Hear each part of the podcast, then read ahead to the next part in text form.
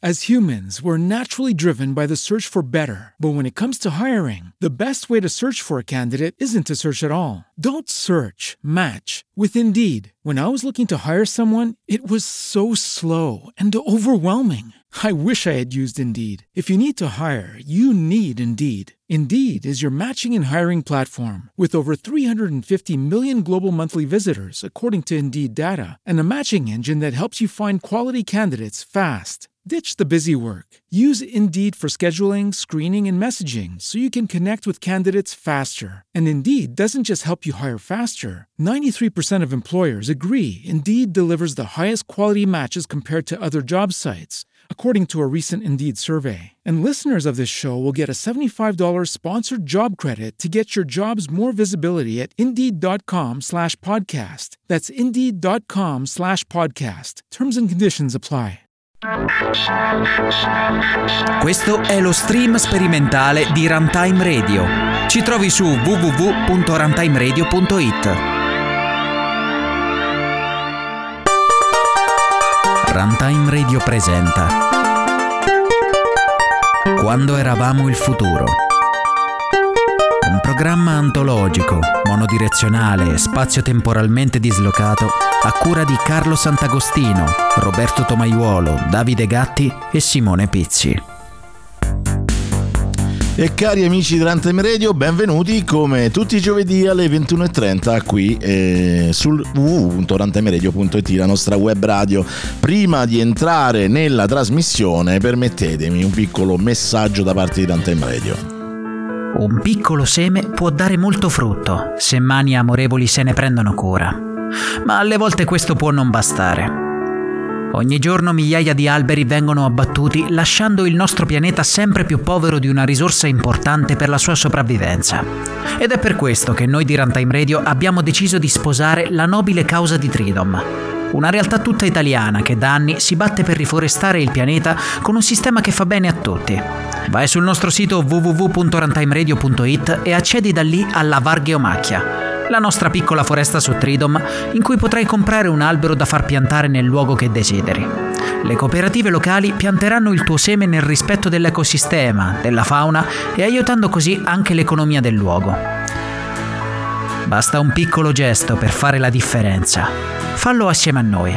Cerca la Vargheomacchia sul sito www.runtimeradio.it. Grazie.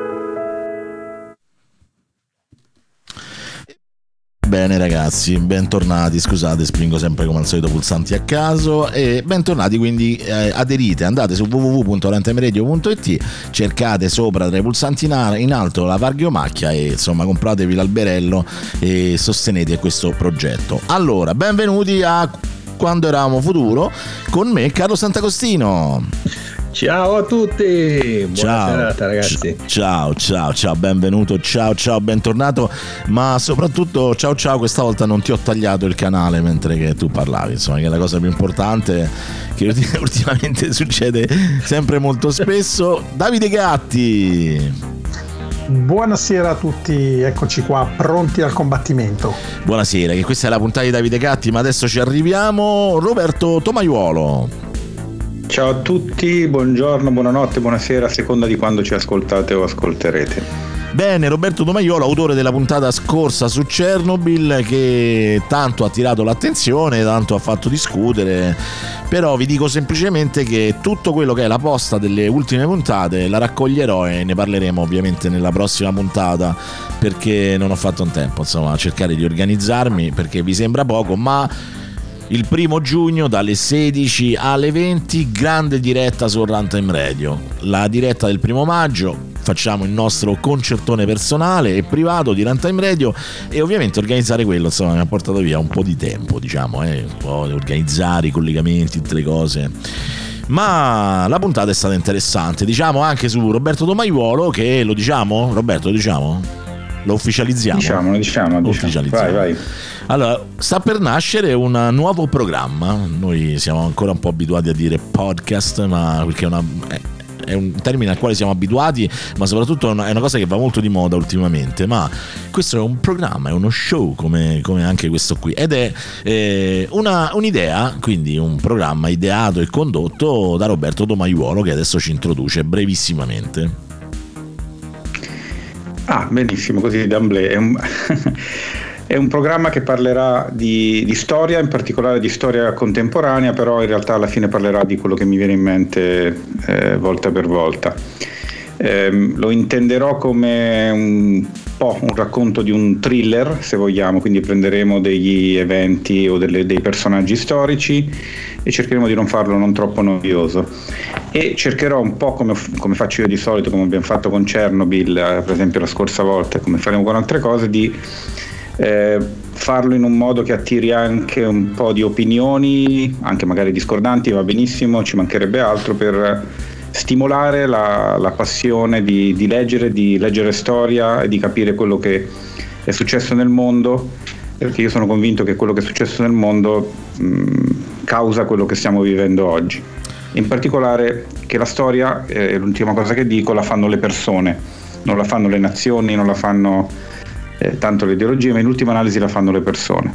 La e storia siamo noi, diceva Francesco De Gregori, se non sbaglio, no? Giusto? Esatto.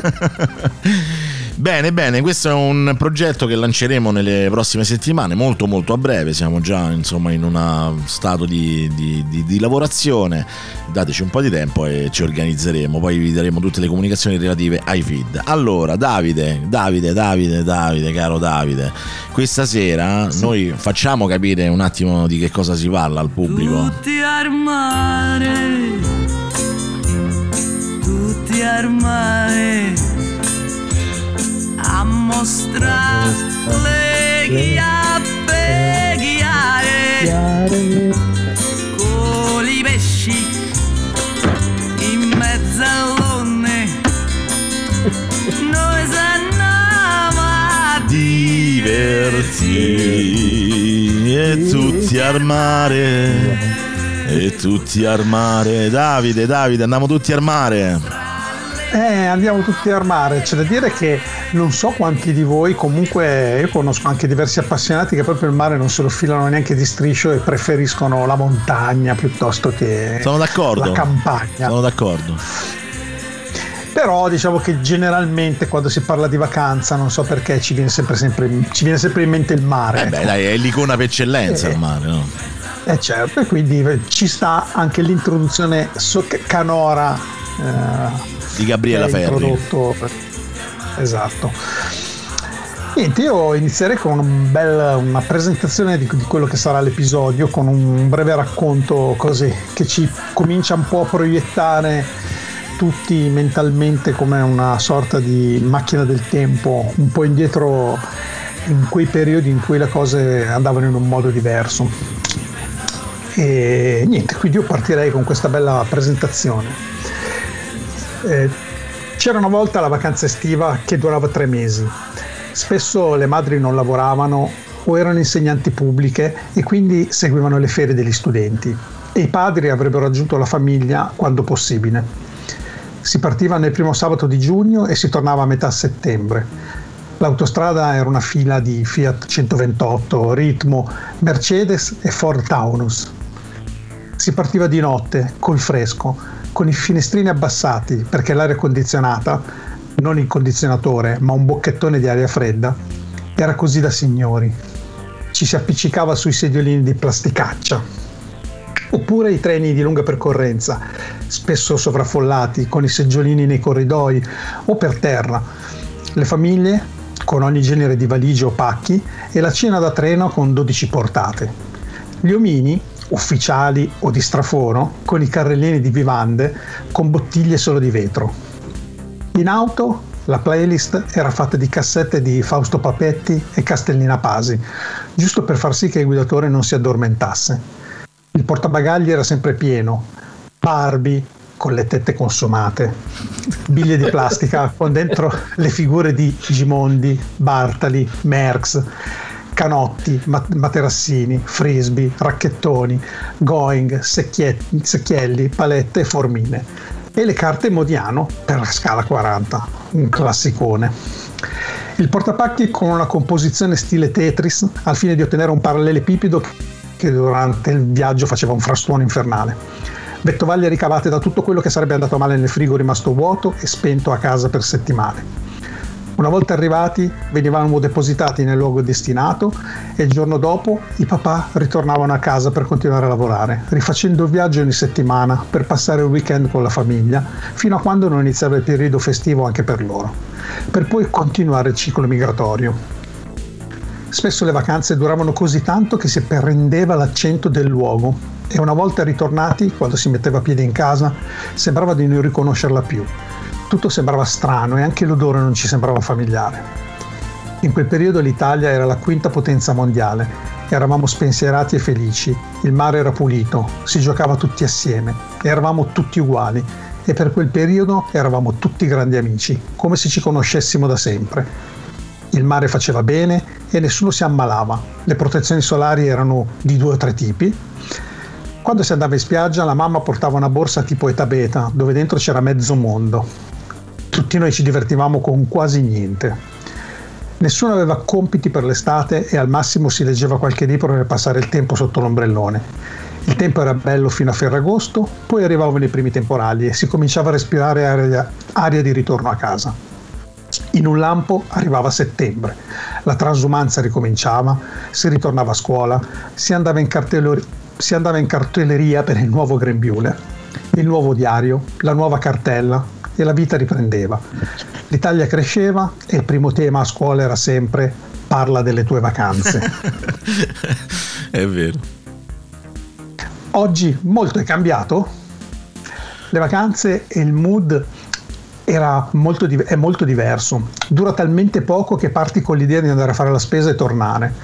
Parti con ancora un residuo di cose di lavoro da fare in testa che quando finalmente riesci a staccare è ora di tornare a lavorare. E quasi quasi la prossima volta ci pensi due volte prima di partire. L'Italia sembra che vada a rotoli, si sente che la gente fa la fame. Le vacanze sembrano solo per pochi e ci facciamo sempre la solita domanda. Era meglio allora o è meglio oggi? A questa risposta c'è solo il poker di conduttore di Quando eravamo futuro, che ognuno che ognuno con la sua storia e la propria esperienza ripercorrerà quei tempi passati alla ricerca della verità.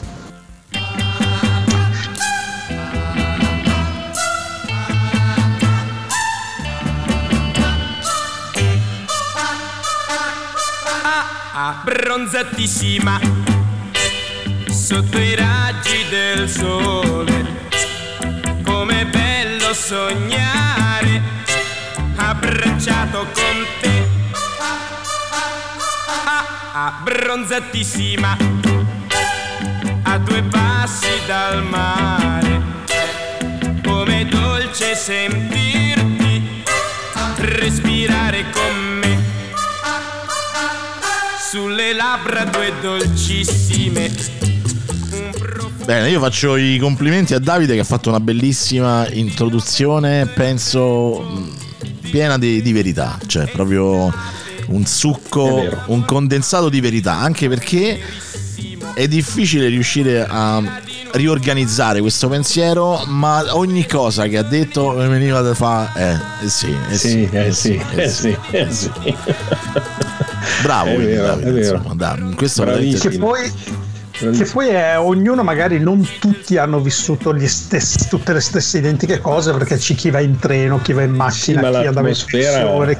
Sì, ecco, infatti era il proiettarsi in quel, in quel, periodo, quei ricordi, quella, quella, situazione. Però sembra un'altra galassia, ragazzi, mm. pensateci. No, cioè, ma, ma infatti, mi sembra pens- pensavo, di vedermi pensavo alla, in televisione. Bravo, pensavo alla stessa cosa. in televisione, che non sono io, io era un me stesso. Eh. me stesso in tv che vedo sul treno, su, sì. sul, sul sediolino ribaltabile in corridoio.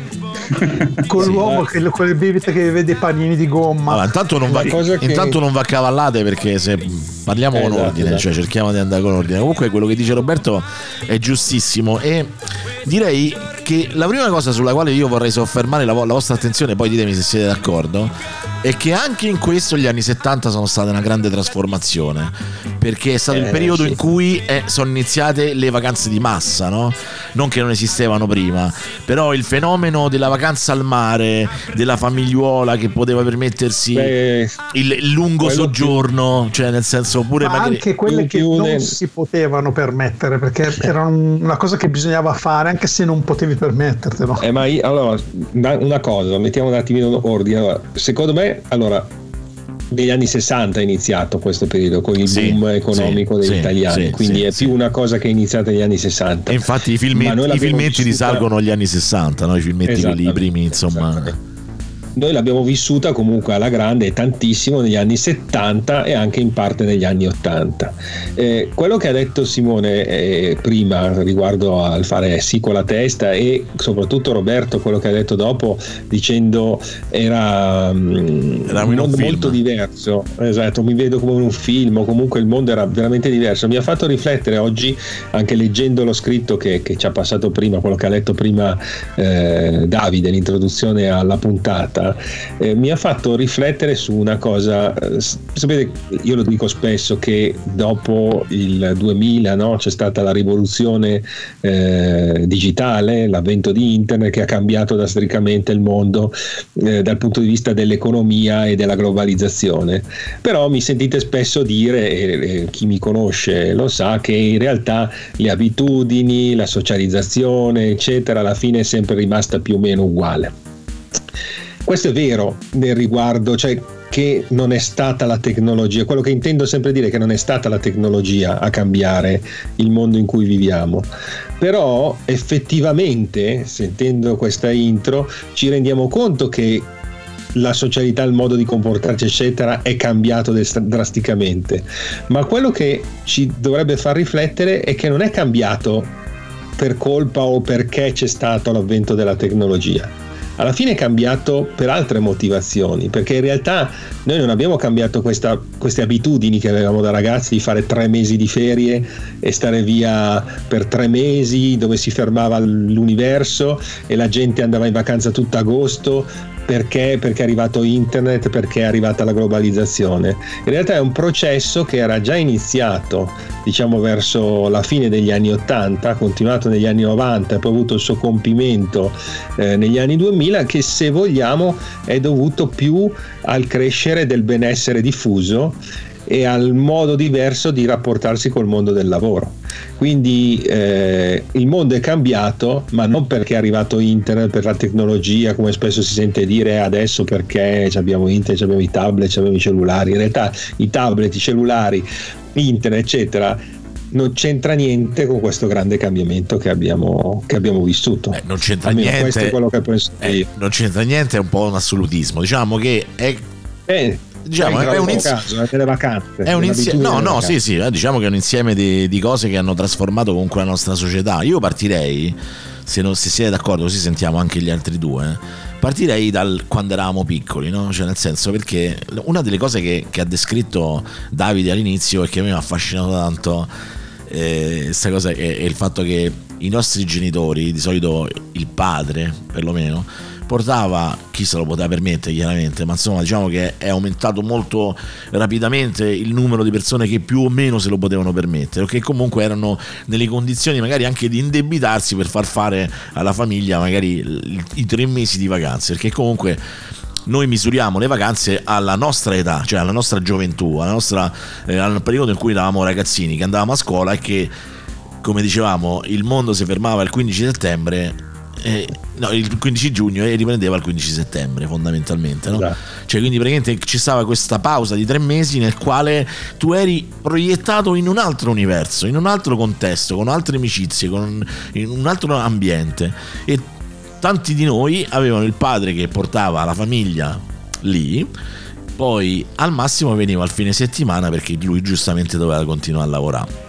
Ora poi questo è anche sinonimo insomma di altri eventi no? collaterali che chiaramente potevano succedere tipo ops il bagnino o, o, ops la segretaria non, non, sappiamo non sappiamo non sappiamo non vogliamo sapere esatto, esatto. Vogliamo, però sicuramente insomma qual, qualche evento insomma di questo tipo anche testimone insomma e sono, sono successi ecco io partirei da, da quando eravamo ragazzini che poi tra l'altro sta cosa pure delle file chilometriche cioè voi oggi cioè, le macchine cariche di sti cose de, della roba del mare, no? Cioè, ma ve le ricordate l'immagine? Cioè, è un dipinto cioè. di una società che non esiste più. Cioè, è incredibile. Eh sì, sì, sì, sì. Non esiste più perché andavamo in vacanza tutti in quel periodo lì tutti insieme. Tutti insieme. E tutte sì, le vite chiudevano ad agosto, quindi e, e, non era, e, e, non era, una cosa strana, era normale. No, no, era normale. Cioè, proprio, era una cosa standard. Cioè, il 15 di si parte tutti perché è quel giorno che si viene a partire, ma non è che ci si faceva. Sì, eh, c'era quello che, che, ci si organizzava. Era difficile poi... restare in città, eh? Non trovo, veramente non trovavi ah, da mangiare. Eh, no, cioè, non trovavi. Esatto,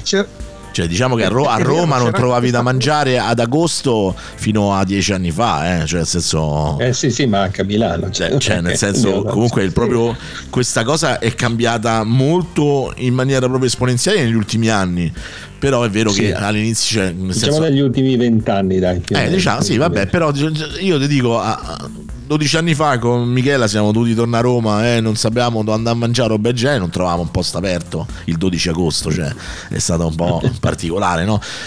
Però ecco, partiamo da questo perché pure da, da, da, da questa, la questione delle, fine, delle file chilometriche, scusate, stasera mi sto impicciando, eh, perché la mettevi in conto cioè, certo. la scena è veramente un DVJ. Io me la ricordo il fatto che tu sapevi che andavi al mare che stava a un'ora di distanza e lo sapevi che ci mettevi tre ore per arrivare. E eh, tutti sì. in fila che smadonnavano col caldo. Poi l'aria condizionate negli anni 70 erano. ma erano, erano il finestrino era aperto. Il ventaglio in mano, esatto, esatto. Quindi cioè, tu mettevi in conto questa sofferenza, questo calvario, questo esodo che però ti portava in un mondo dove quando eri arrivato eri pam, spento. Cioè, basta, non esisteva più niente tutto quello che, che, tu, che tu, dicevi. Ecco Davide, insomma, parliamo di, di, quando eravamo ragazzini e dell'arrivo, dell'andare al mare, cioè proprio la sensazione, l'ultimo giorno di scuola, raga, cioè ma che ce l'avevi qua sul petto, capito? Sentivi, cazzo è l'ultimo giorno di scuola, cioè eri eccitato, un po' dispiaciuto perché magari non vedevi i tuoi amici, no? Insomma, però sti cazzi, cioè via, via tutti al mare. Ecco, insomma, partiamo da Davide, poi Roberto e poi Carlo. Poi io ho avuto la fortuna eh, di, di, avere diversi amici che per casualità venivano nello stesso posto dove andavo al mare e quindi ci, me li trovavo là. Se, cioè, ci, ci, vediamo là, io in una pensione, lui in un'altra, però alla fine eh, ci si trovava tutte le sere, addirittura qualcuno veniva nella stessa mia pensione. Io diciamo che comunque ho avuto due o tre fasi di, di, di tipi di vacanza, diciamo, chiamiamoli così. La prima, quella diciamo un po' più povera, dove in realtà accadeva questo fenomeno, ma venivamo depositati dai nonni, sostanzialmente mia nonna o dai miei parenti a Parma. Io sono nativo di Parma, ho tutti i parenti a Parma quindi eh, chi, poteva darci, chi, poteva dare supporto ai miei genitori per i suoi loro tre figli, perché eravamo in tre, in quel periodo estivo eravamo una palla al piede, no? E quindi bisognava in qualche modo sbolognarli da qualche parte. Allora, molti avevano le, le, case al mare, ma quello successivamente quando poi la gente sia un po' più arricchita, ma fin tanto che non diciamo che il primo mese, prima, prima, di arrivare ad agosto, venivamo depositati praticamente dai nonni. E quindi io passavo de- dei periodi diciamo di vacanza dagli zii nonni in campagna e quindi con le mucche, le stalle, in giro col trattore, comunque tutte cose che si potevano fare solo in quel momento lì, cioè di andare su un trattore con le balle di fieno mentre mio zio andava a raccogliere il grano, che ne so, piuttosto che eh, mungere le mucche, eh, fare tante cose che mh, nessuno adesso fa praticamente più quasi. E c'era questo periodo così di transizione prima delle vere vacanze, perché poi dopo eh, noi andavamo quasi sempre nella riviera adriatica, quindi mio padre poi partiva da Milano, veniva a Parma, ci raccattava e andavamo poi definitivamente a, al mare per credo 15-20 giorni, un mese, circa un mese, per poi tornando rimollarci a Parma e quindi ritornare, poi lui ritornava a lavorare e mh, al limite poi doveva fare solo una spola Milano-Parma, Parma-Milano nei weekend che in qualche modo era un po' più vicino. Poi chi era invece in Liguria faceva di, delle tratte liguri, però sapete Riccione su 400 km se il papà, come raccontato qua nel racconto, si doveva fare Milano-Riccione, Riccione-Milano ogni weekend, era anche un attimino un po' impegnativo. E in realtà nel mio caso specifico faceva Milano-Parma, Parma-Milano, fin tanto che eravamo parcheggiati lì. Eh, e, in più c'è stato invece un periodo precedente, però è capitato solo un paio di occasioni. Non so se voi siete mai andati nelle colonie. Eh, lo stavo per dire, guarda. Eh. Però spie- eh, spiegalo, che, spiegale che sono le colonie, perché non è una cosa nel, nel che... Che adesso credo non esistano quasi no, più, no, sì, esisteranno no. delle cose analoghe. Forse, forse le, colonie, le, colonie, diciamo così come le intendiamo noi, quelle anche che abbiamo visto nei film Fantozzi, perché forse no, però esistono i centri estivi, i centri scuoli, i campi scuola, insomma esistono ancora delle cose, delle sforme. Delle cose più strutturate, per, decisamente più, più, Però una volta c'era pure quella cosa aziendale, no? Io mi ricordo c'era proprio la, il, esatto. la colonia dell'azienda, no? Del, della RAI, del, del, del delle grandi sì, c'era dell'Olivetti, c'era, c'era tutte queste colonie, grosse in colonia. della Fiat. Sì, sì, perché comunque ricordiamoci che queste grandi aziende, Fiat, Olivetti, forse anche la RAI, erano talmente ci tenevano, avevano un sacco di infrastrutture per la gestione di tutte queste di, di, dei figli dei dipendenti.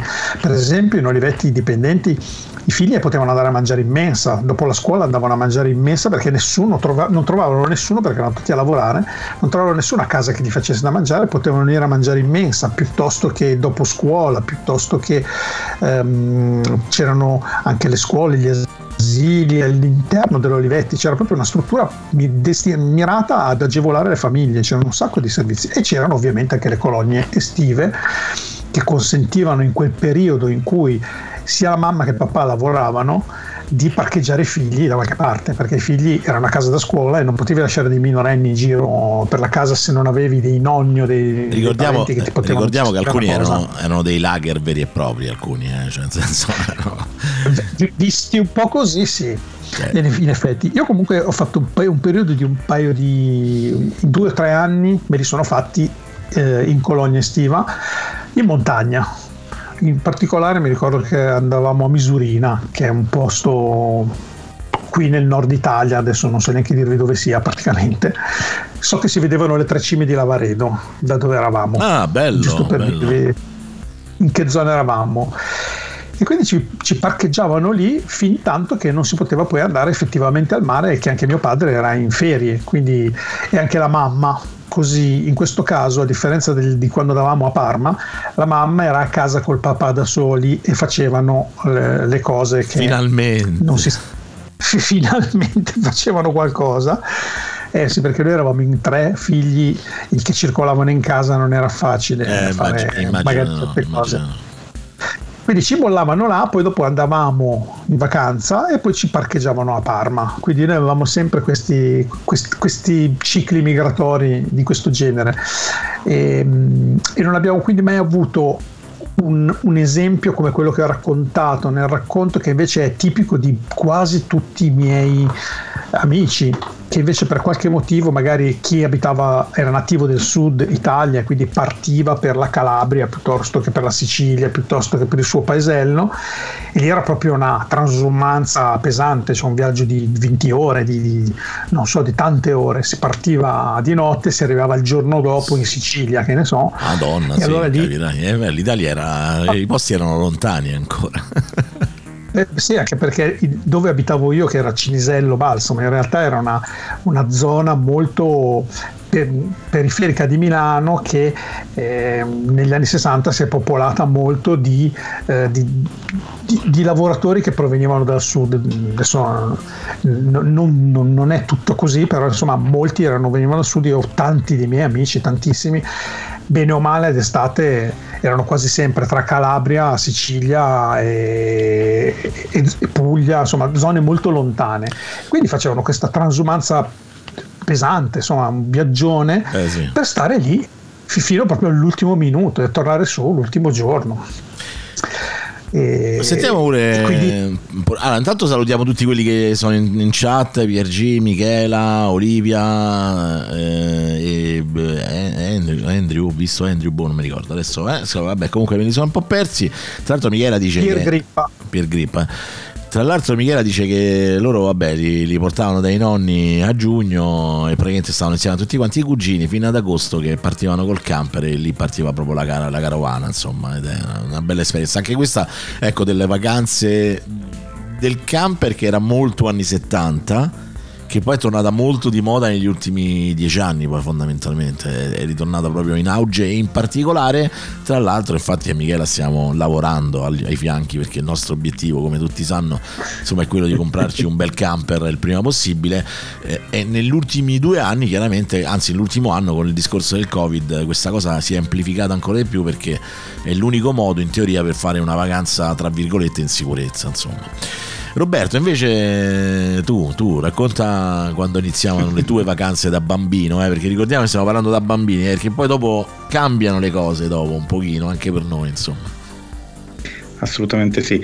Eh, mi fai fare un piccolissimo inciso su, eh, ritornando a quello che dicevamo prima, cioè il cambio epocale è dovuto anche al fatto che eh, più, più, che internet o a cose del genere, alla, a quella che possiamo definire la globalizzazione, cioè eh, nei nostri paesi, a me viene in mente l'Italia, viene in mente la Spagna ad esempio, eh, soprattutto per motivazioni climatiche, era una cosa naturale, storica fare certi stop ne, nelle, nei periodi più caldi. Certo.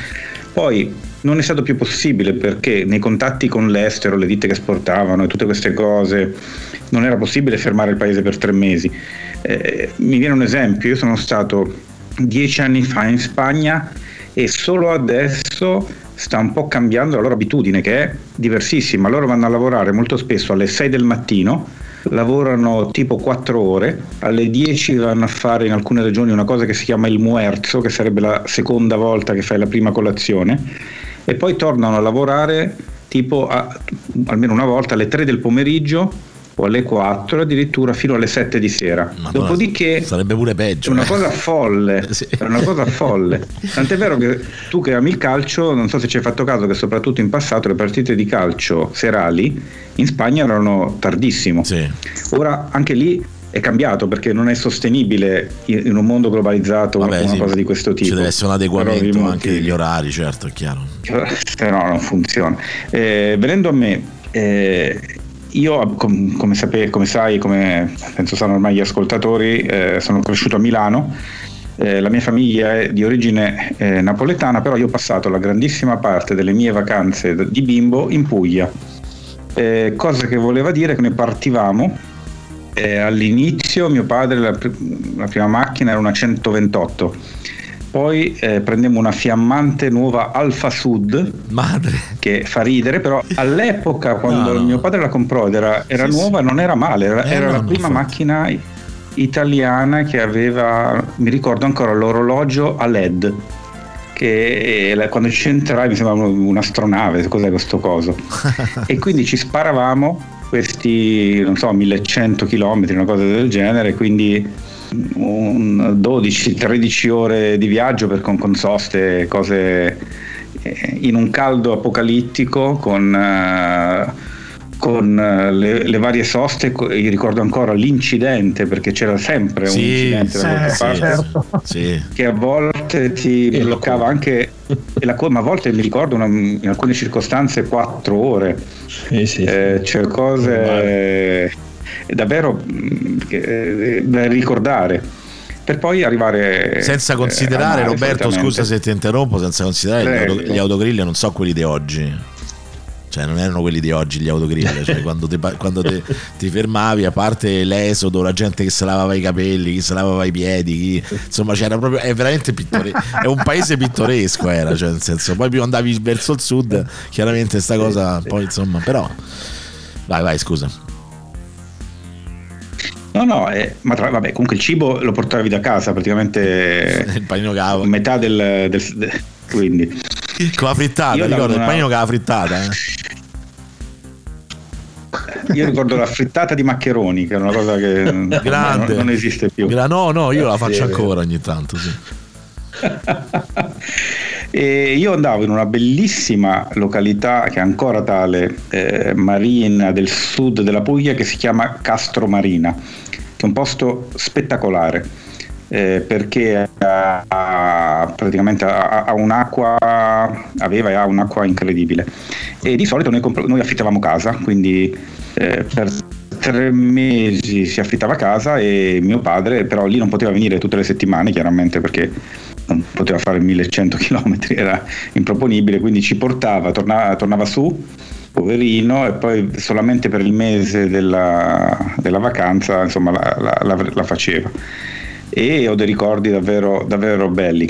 Come, come dicevo ormai è passato così tanto tempo, ma forse non è nemmeno il tempo, è- così cambiato il mondo, perché secondo me è questo che incide di più a livello psicologico, che mi ricordo queste cose, però in un certo senso so che sono io, però mi sembra quasi Matrix, nel senso che mi sembra un ricordo impiantato, quasi che come se non fossi io, perché veramente mi vedo in televisione, vedo un tizio che ho questo ricordo di questo tizio in spiaggia che si diverte, che fa le cose, però in un certo senso non, non mi sento non mi sento io, però ciò nonostante sono dei ricordi assolutamente fenomenali, quindi arrivavi, eh, di solito io quasi sempre trovavo compagnie nuove, che è una cosa un po' particolare che eh, forse perché la località era piccolina, mentre non so a Rimini più o meno, a altri posti immagino che le compagnie fossero più o meno sempre le stesse, però facevamo le stesse cose, quindi usciva le bancarelle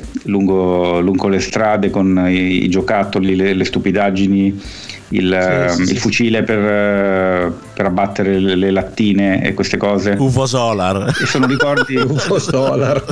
e siamo in un I, fo- loop. i fotografi, i fotografi che ti fanno la foto ogni Col, col- 3x2. col leone, col leoncino in spiaggia. Madonna, Sì. Madonna, Madonna che hai ricordato. ti, ho, ti- ti ho sbloccato il ricordo. i blocchi, o i cinema, i cinema eh, delle località estive dove io andavo a vedere Bud Spencer di solito Sì, per dire, eh beh, queste- cinema sì. dove, dove al mare facevano vedere dei film in prima visione che a Milano non c'erano. Esatto. Chissà, Facevano chissà come All'aperto facevano. ovviamente, all'aperto se pioveva All'aperto, annullato la visione. il cinema ve lo ricordate è bellissimo perché almeno al mare di solito erano con le sediolette di legno anche carini Sì, sì, sì, eh. con la fine primo tempo in cui tutti si alzavano e andavano al, c'era il baretto Baretto, prenderti ma non come adesso col popcorn roba americana cioè all'italiana insomma Certo. e quindi un po' di nostalgia dai Eh, sì. Guarda, prima di passare a, a Carlo, così facciamo fare un po' il suo excursus. Io devo dire la verità che i miei ricordi sono estremamente compatibili con i vostri. La cosa bella eh, che posso dire io è che quando tu ti spostavi in un altro posto, conoscevi, come abbiamo detto già in altre puntate, in altre occasioni, conoscevi persone che parlavano un accento diverso dal tuo che venivano da un posto diverso dal tuo, avevano abitudini anche diverse dal tuo e questo era sempre il motivo per- della- dell'acchiappo, no? il fatto che comunque tu parlavi un dialetto che, a loro vi sembrava musicale, era, era bello, allora t- ti attiravi l'attenzione, no? era un po' questa... La pizza e maccheroni, dice giustamente Lobby Frontali, sì, immagino che la pizza e maccheroni in macchina, insomma, deve essere comoda a mangiarla.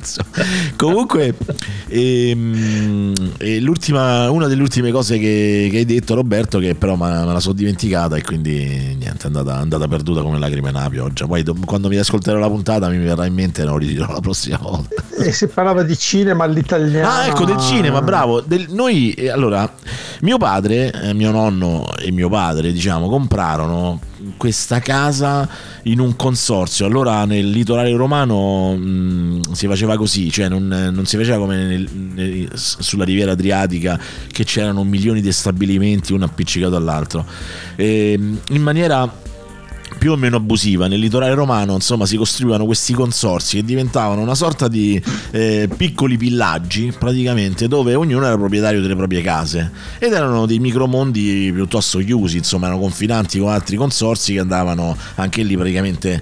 E noi comprammo questa casa io mi ricordo nel 1976 io sono nato nel 72 avevo 4 anni 5 anni insomma dai 77 dai facciamo adesso mi ricordo pochissimo della prima volta che andammo a vedere praticamente questa casa che ancora il consorzio era in costruzione ed era la casa era a, a 30 metri dal mare, era proprio di fronte al mare, cioè proprio una cosa bellissima comprammo non so quanti cambiali, mutui, cose fecero per comprare sta casa e da lì in poi praticamente incominciarono a, a, popolarsi praticamente le case e nell'arco di due o tre anni il consorzio era completamente pieno e diventò una sorta di macrofamiglia insomma poi alla fine no?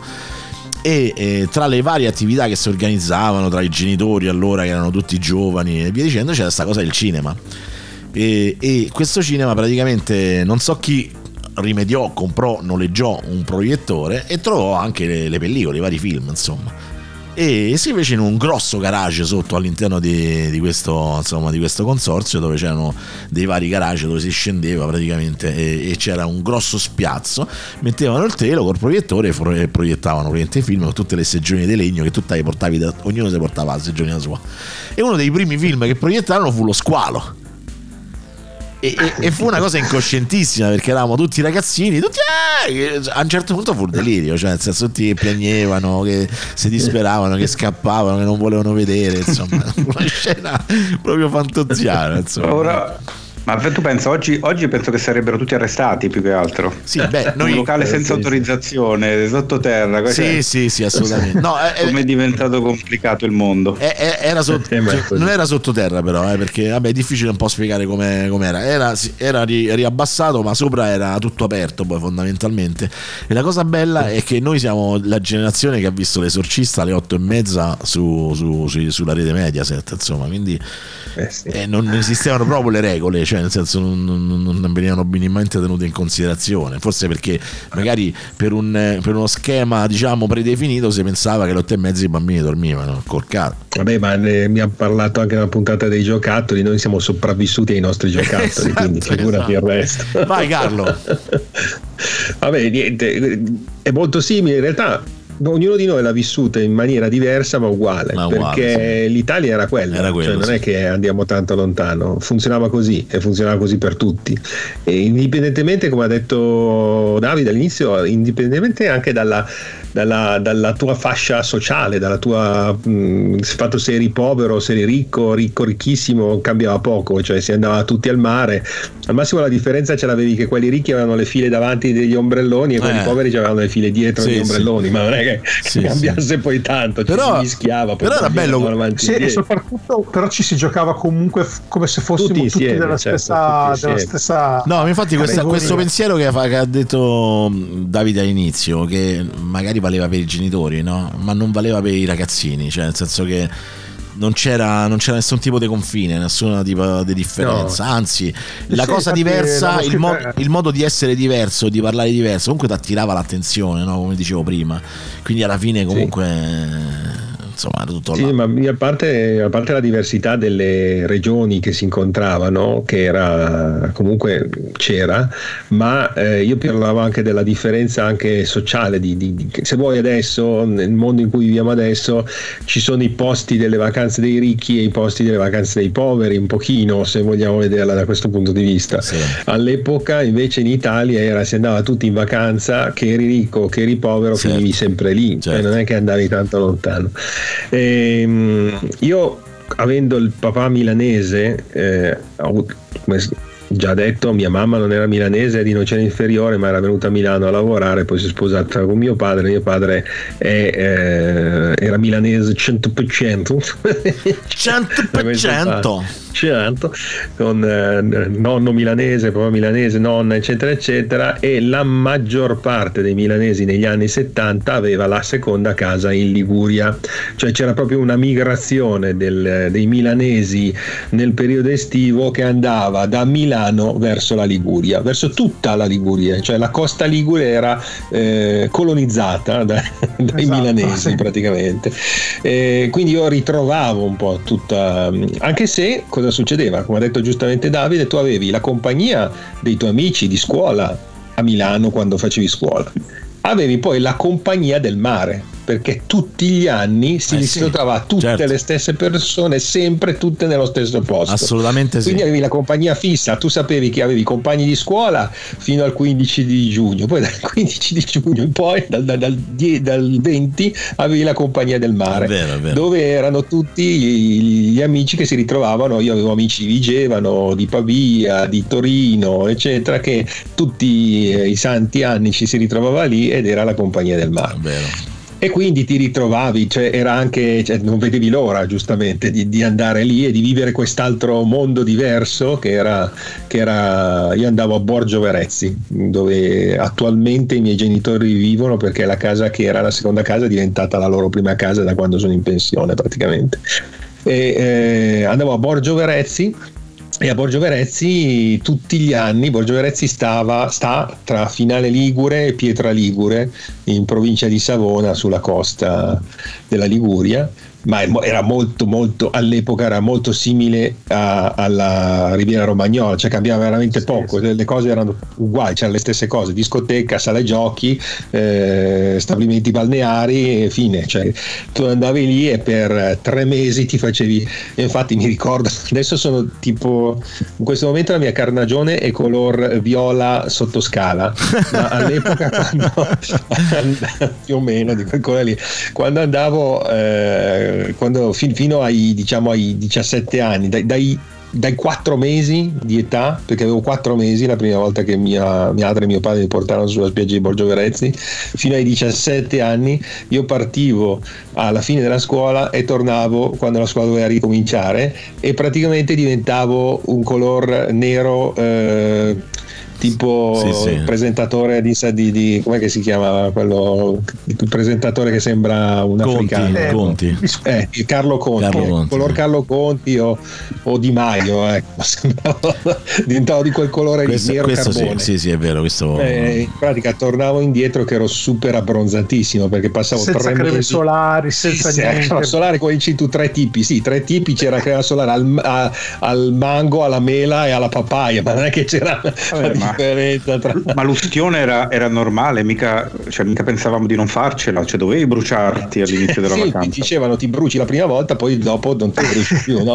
Esatto. Ma io, io in realtà penso che noi quando, cioè nel senso in quel periodo eri, eri sempre costantemente fuori casa, chiaramente, perché Sì, sì, eri in un ambiente tra virgolette sicuro e quindi neanche ci pensavi al discorso se ti abbronzavi o non ti abbronzavi, cioè ci pensavi solo al fatto che, che stavi, stavi Che fuori eri casa, fuori, che eri sì, sì, fuori ma e tu ti eri fuori, divertivi, insomma, basta. Cioè, Cioè, io poi mi ricordo che tornavo a casa quando abbassavi la casa, ti abbassavi le mutandine per andare in bagno, vedevi le mutandine bianche praticamente, avevi la forma del, del costumino appiccicata al Sì, sì, corpo eh. perché eri, Diciamo, il eri culo marrone bianco. e il culo completamente bianco. C'è Pier Grippa, Vabbè, c'è e Pier la- Grippa che dice che lui in Liguria solo in inverno perché c'è stava lo iodio e faceva bene.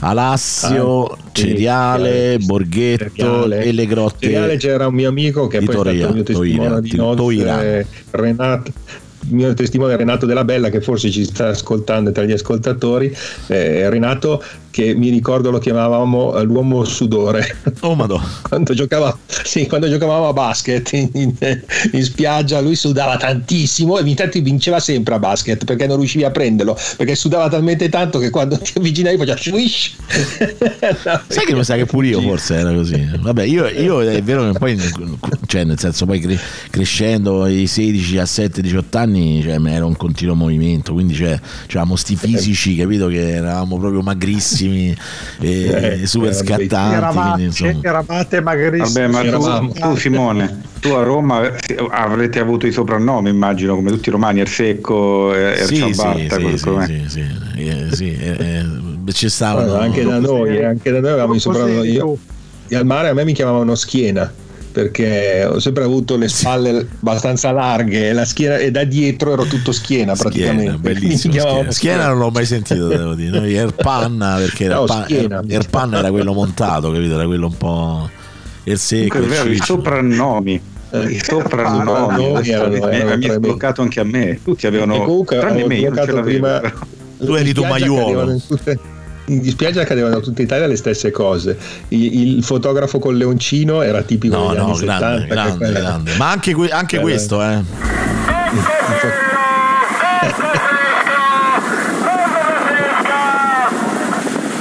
E vabbè, pure questo, insomma, dai. Che... Questo, questo devo dire che c'è ancora. Eh. Si sono andato recentemente Sì, l'anno scorso. è c'era eterno, ancora. eterno questo. Beh, ci sono Eh, alcune cose che non cambiano mai, grazie a Dio Esatto. anche da una parte. Però c'erano quei venditori ambulanti che quelli stanno sparendo, quelli italiani soprattutto, quelli che ti venivano a vendere i Rolex falsi e cose Sì, Rolex, normali. i, sì. i, i, i, Eh, ma anche i i taglieri, bomboloni. i taglieri, bomboloni. Io mi ricordo a Palermo, eh, a Palermo alla spiaggia di Mombello.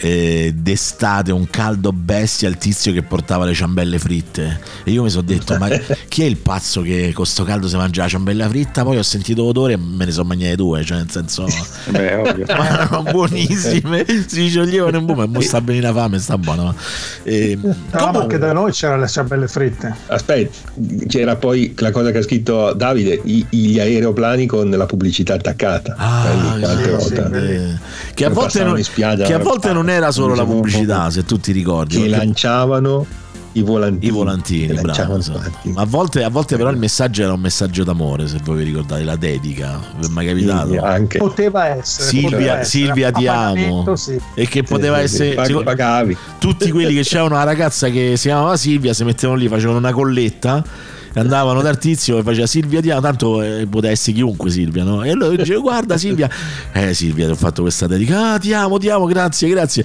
Beh in realtà l'aveva fatto qualcun altro, io so, insomma. no, però... Voi ave- avete mai avuto gli aquiloni? Sì, Eh, sì, figurati, sì, non, c'ho- non sono mai No, stato un fan, eh, devo li- dire. li eh, sì. guardavo. Bravo, sì. Ce Guardavo l'abbiamo- quelli che ce l'avevano che erano bravi. Ma esistono Io avevo ancora? l'UFO Sì, Solar. sì, avevo. sì, ci sono ancora. No, sono l'UFO Solar. Io sono con Eh, l'UFO Solar. basta, dai, che ne abbiamo parlato 70 volte. Io voglio parlare dell'UFO Solar. ancora. No, Sì. comunque, Ah, comunque, comunque ragazzi, c'è nel senso tutti gli ammennicoli, secchielli, palette, cose, insomma, ombrelloni, cioè veramente è, è- cioè uno dice vabbè tante volte oggi è molto più smart no? anche devi andare al mare ti porti lo stretto indispensabile perché al massimo se ci sono cose che ti servono le trovi là no? Nel senso-. Eh. e invece, invece una volta si partiva perché comunque è- è la- il- come posso dire tutto il, il- il bagaglio da Era mare eh sì era, era- il bagaglio da mare era un investimento quindi eh, non è che Sì, Materassino, io in quello ero più fortunato perché i miei avendo la casa affittata tutto l'anno là eh, noi lasciavamo le cose là nella casa Certo, del mare sì. quindi eravamo più leggeri però vedere, cioè, conoscevo la, la- la- la- la- Sì. la cosa che facevano i miei amici con il fatto che avevano la macchina piena mio padre poi aveva la macchina da ricco tra virgolette che era- aveva la- l'azienda e eh, noi andavamo al mare in Liguria con la, eh, la Giulietta dell'Alfa Romeo che aveva i sedili in, in pelle scamosciata, io- macchina nuova, io ovviamente cosa ho fatto? In viaggio ho vomitato no in macchina. Mio padre me l'ha rinfacciato per tipo 20 anni questa cosa qua, perché gli ho macchiato indelebilmente i sedili della Giulietta nuova. Eh, vabbè ma con i bambini può succedere eh, una cosa Ero del privo di mal di mare, di mal Eh, lo so, però ti, ti viene quella voglia di strozzarle. Eh? Eh sì. anche, se, anche- anche se succede, ti viene quella voglia. Io Boh, ogni ma- volta mi diceva, eh, tu E mi vedi, ma perché voi eravate i ricconi sedili sulle macchine normali con la plasticaccia schifosa? quella cosa non succedevano chiaramente del-" Eh, no. Veniva via qualunque cosa, tanto era. Sì, in un attimo pulivi. io mi ricordo tanto le macchine da ricconi che mio padre eh, mio padre ci ha sempre avuto le macchine ammiraglie delle varie marche perché era un po' così no quando negli anni 80 le persone come mio padre hanno fatto i soldi eh, in qualche maniera dovevano ostentarlo no? cioè era un modo di ostentarlo era anche questa cosa però è vero che a lui comunque le macchine piacevano e mi ricordo che una delle macchine forse l'unica macchina che ricomprò con leasing quindi lui le cambiava periodicamente fu la Lancia Tema e, e la Ah. seconda lancia tema che prese fu l'832 quella con motore Ferrari quella edizione limitata no? che non so neanche Sì, quanto sì, no, che, c'aveva questi sedili L'alettone.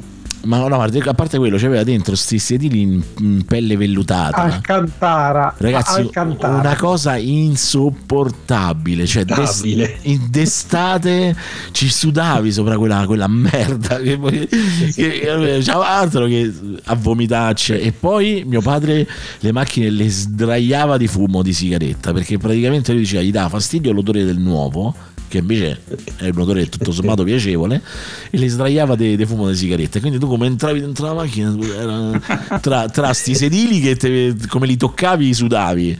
E che, cioè, per- però gran macchina, eh, per carità, gran macchina. eh. Eh, io a, a compimento dei miei 18 anni gli ho rifatto la fiancata alla tema turbo di mio padre. Lasciamo stare. Bravo. Hai fatto bene. peggio. Hai fatto bene perché era contento. inconsapevolmente ti sei vendicato di me, capito? Cioè l'hai fatto per me, insomma. Comunque, più vabbè. avanti, quando parleremo delle vacanze, quando siamo più grandi, racconterò l'avventura della- dell'auto che mi ha prestato mio padre. Vabbè. Comunque che mio padre ha avuto tutti questi macchinoni, Mercedes, eh, Audi, in base agli anni, però ricordo quel Mercedes, quelli tipici degli zingari, giganteschi, sai, quello bianco. Cioè, con adesso una- degli zingari è bellissimo. Comunque, fa- facciamo, facciamo una cosa, facciamo una cosa, perché sennò. Aspetta, aspetta, aspetta. Tu- tu Eh no, è partita, poi- è partita dopo, Eh, dopo me lo dici. Dopo.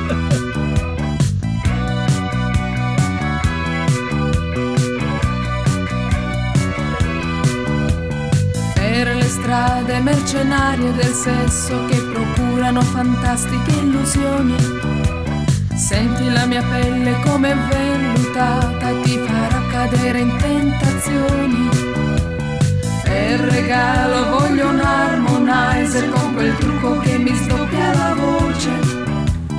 Quest'estate ce ne andremo al mare per le vacanze.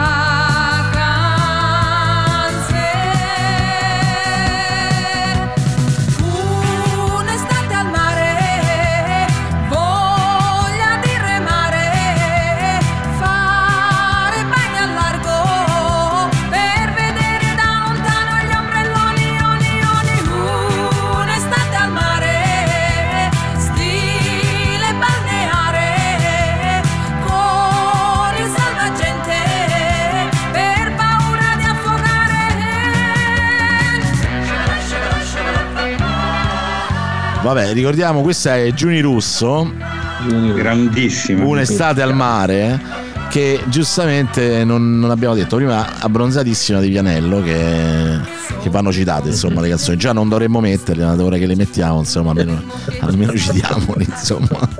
Quindi, e vabbè. Allora, si hai, si hai, si hai. Sì. Va bene. E questa, è, vabbè, questa è una canzone.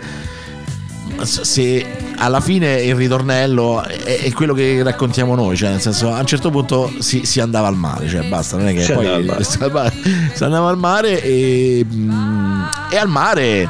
Come dicevamo, lasciavamo il gruppo A per il gruppo B, ma sentivi un po' quando stavi per partire il magone perché lasciavi, ma eri felice perché trovavi, e quando tu arrivavi eri veramente cioè era uno switch. Cioè nel, nel cervello di ognuno di noi scattava uno switch. Cioè nel senso C'è una, una cosa che volevo, dire, che volevo dire prima che mi, mi hai interrotto con la Eh, è canzone. partita la canzone, Era semplicemente l'ultima cosa che, ha, che anche questa aveva messo Davide, ha fatto notare Davide nel, nel documento, ma, era, ma- secondo me è fondamentale, era il periodo che non esiste più, che vivevamo in quel periodo lì, il periodo della siesta. Cioè cosa succedeva? Dopo il pranzo prima di andare in spiaggia c'era un periodo di non vita, cioè praticamente di- da- dal, non so, direi dall'una del pomeriggio fino alle tre e mezza, quattro più o meno, dove i genitori si riposavano e dormivano e noi ragazzi ci dicevano fate i compiti, poi noi non li facevamo Eh. ovviamente e vivevamo in questo periodo, cioè tu, tu uscivi e c'erano in giro solo i bambini, i ragazzi, i giovani, in giro per, per il paese, per eh, il paese dove ti trovavi, in strade deserte, silenziose, e vivi in questo periodo della, della siesta dove tu potevi fare quello che volevi, andare in bicicletta in mezzo alla strada, giocare a pallone, perché tanto Sì, è c'era- vero, è vero. c'era il deserto dei tartari in giro praticamente, Ah, e poi si ritornava tutti in spiaggia. Eh? Anche i negozi erano chiusi perché tanto Sì, stavano sì, sì, aperti certo, poi la sera. esatto, realtà. si aprivano Ma più anche tardi. Che aprivano alle 4. Per il caldo io ricordo era quello, anche perché si, si mangiava non poco all'epoca, non è che c'era esatto. la dieta, il, i vegani, no, no, ma io penso che quello che latina, cioè quello che voleva dire Carlo valeva tutto, valeva. Secondo me quello che voleva dire Carlo è il fatto che comunque c'è stato un momento eh, in cui prima che nostri, i nostri orari anche professionali si adeguassero al resto del mondo, noi eh, lavoravamo e dall'un, dall'un, da mezzogiorno e mezzo fino alle 4 c'era, c'era sto, un po' quello che dicevi te Roberto della Spagna, Spagna no? cioè, esatto, nel senso alla fine, esatto, alla fine esatto. le, le, città si svuotavano, diventavano improvvisamente perché la gente i genitori tornavano a, tornavano a casa a mangiare. Esatto, esatto, bravo, esatto, esatto. Infatti io questa cosa me la ricordo bene perché mh, stavamo sempre, aspettavamo sempre che ritornasse mio padre per mangiare, insomma, quindi. Esatto.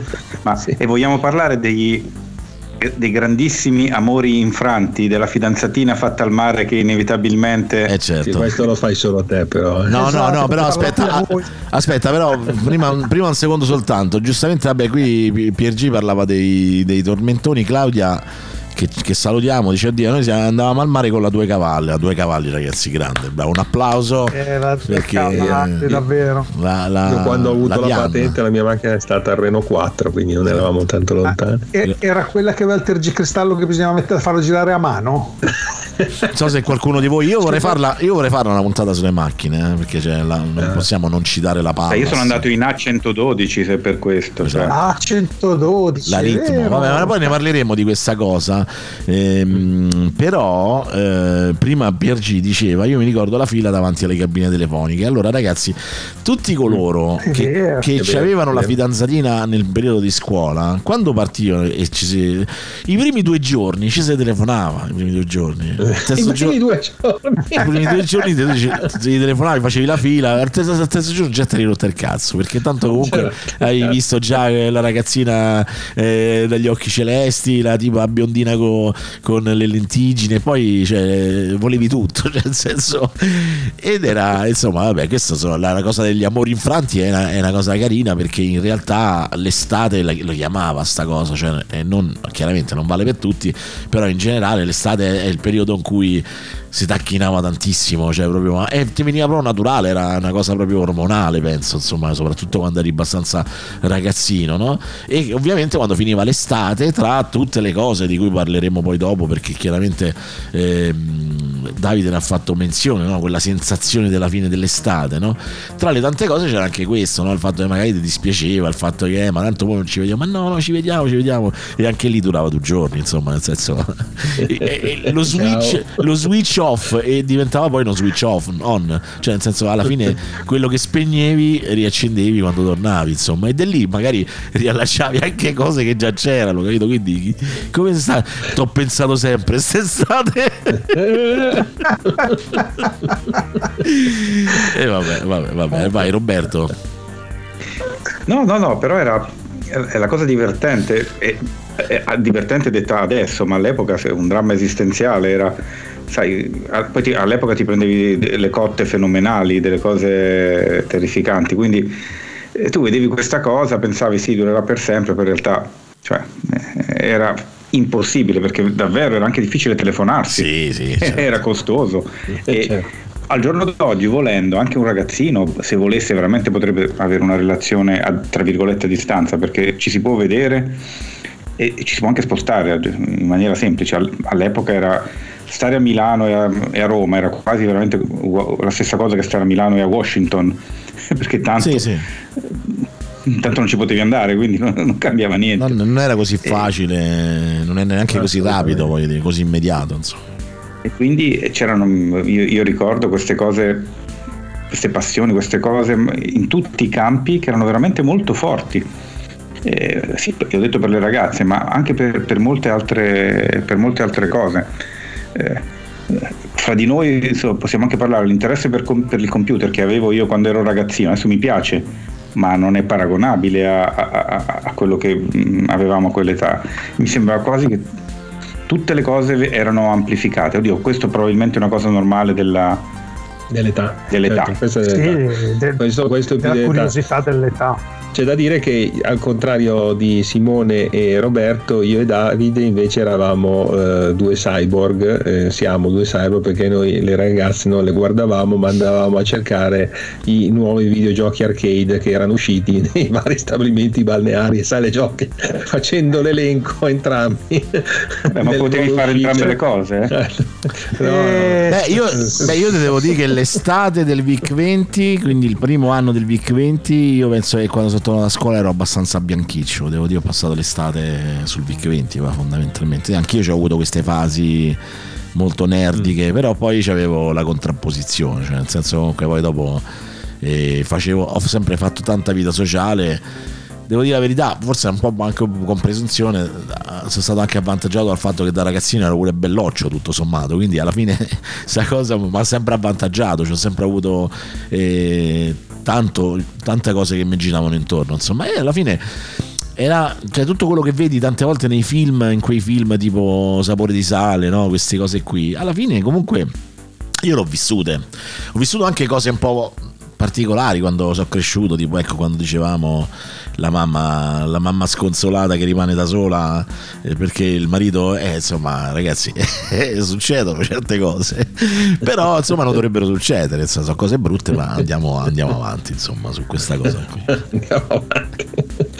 Beh, io comunque a mio, a mio, a mio, a mio discolpa non ero belloccio in quei periodi e decisamente con la difficoltà nella, in quel tipo di cose per cui mi buttavo ampiamente su, su altre cose sui- sicuramente su- sui giochi però quando ero molto piccolo in realtà no adesso bisogna vedere anche le fasce d'età. Comunque diciamo quando, quando è arrivato il periodo dei videogiochi per me andare al mare era andare in sala giochi praticamente. Passavo le giornate lì e proprio in quel lasso di tempo di cui parlava prima Carlo no? dalle 14 alle 16 era l'ideale.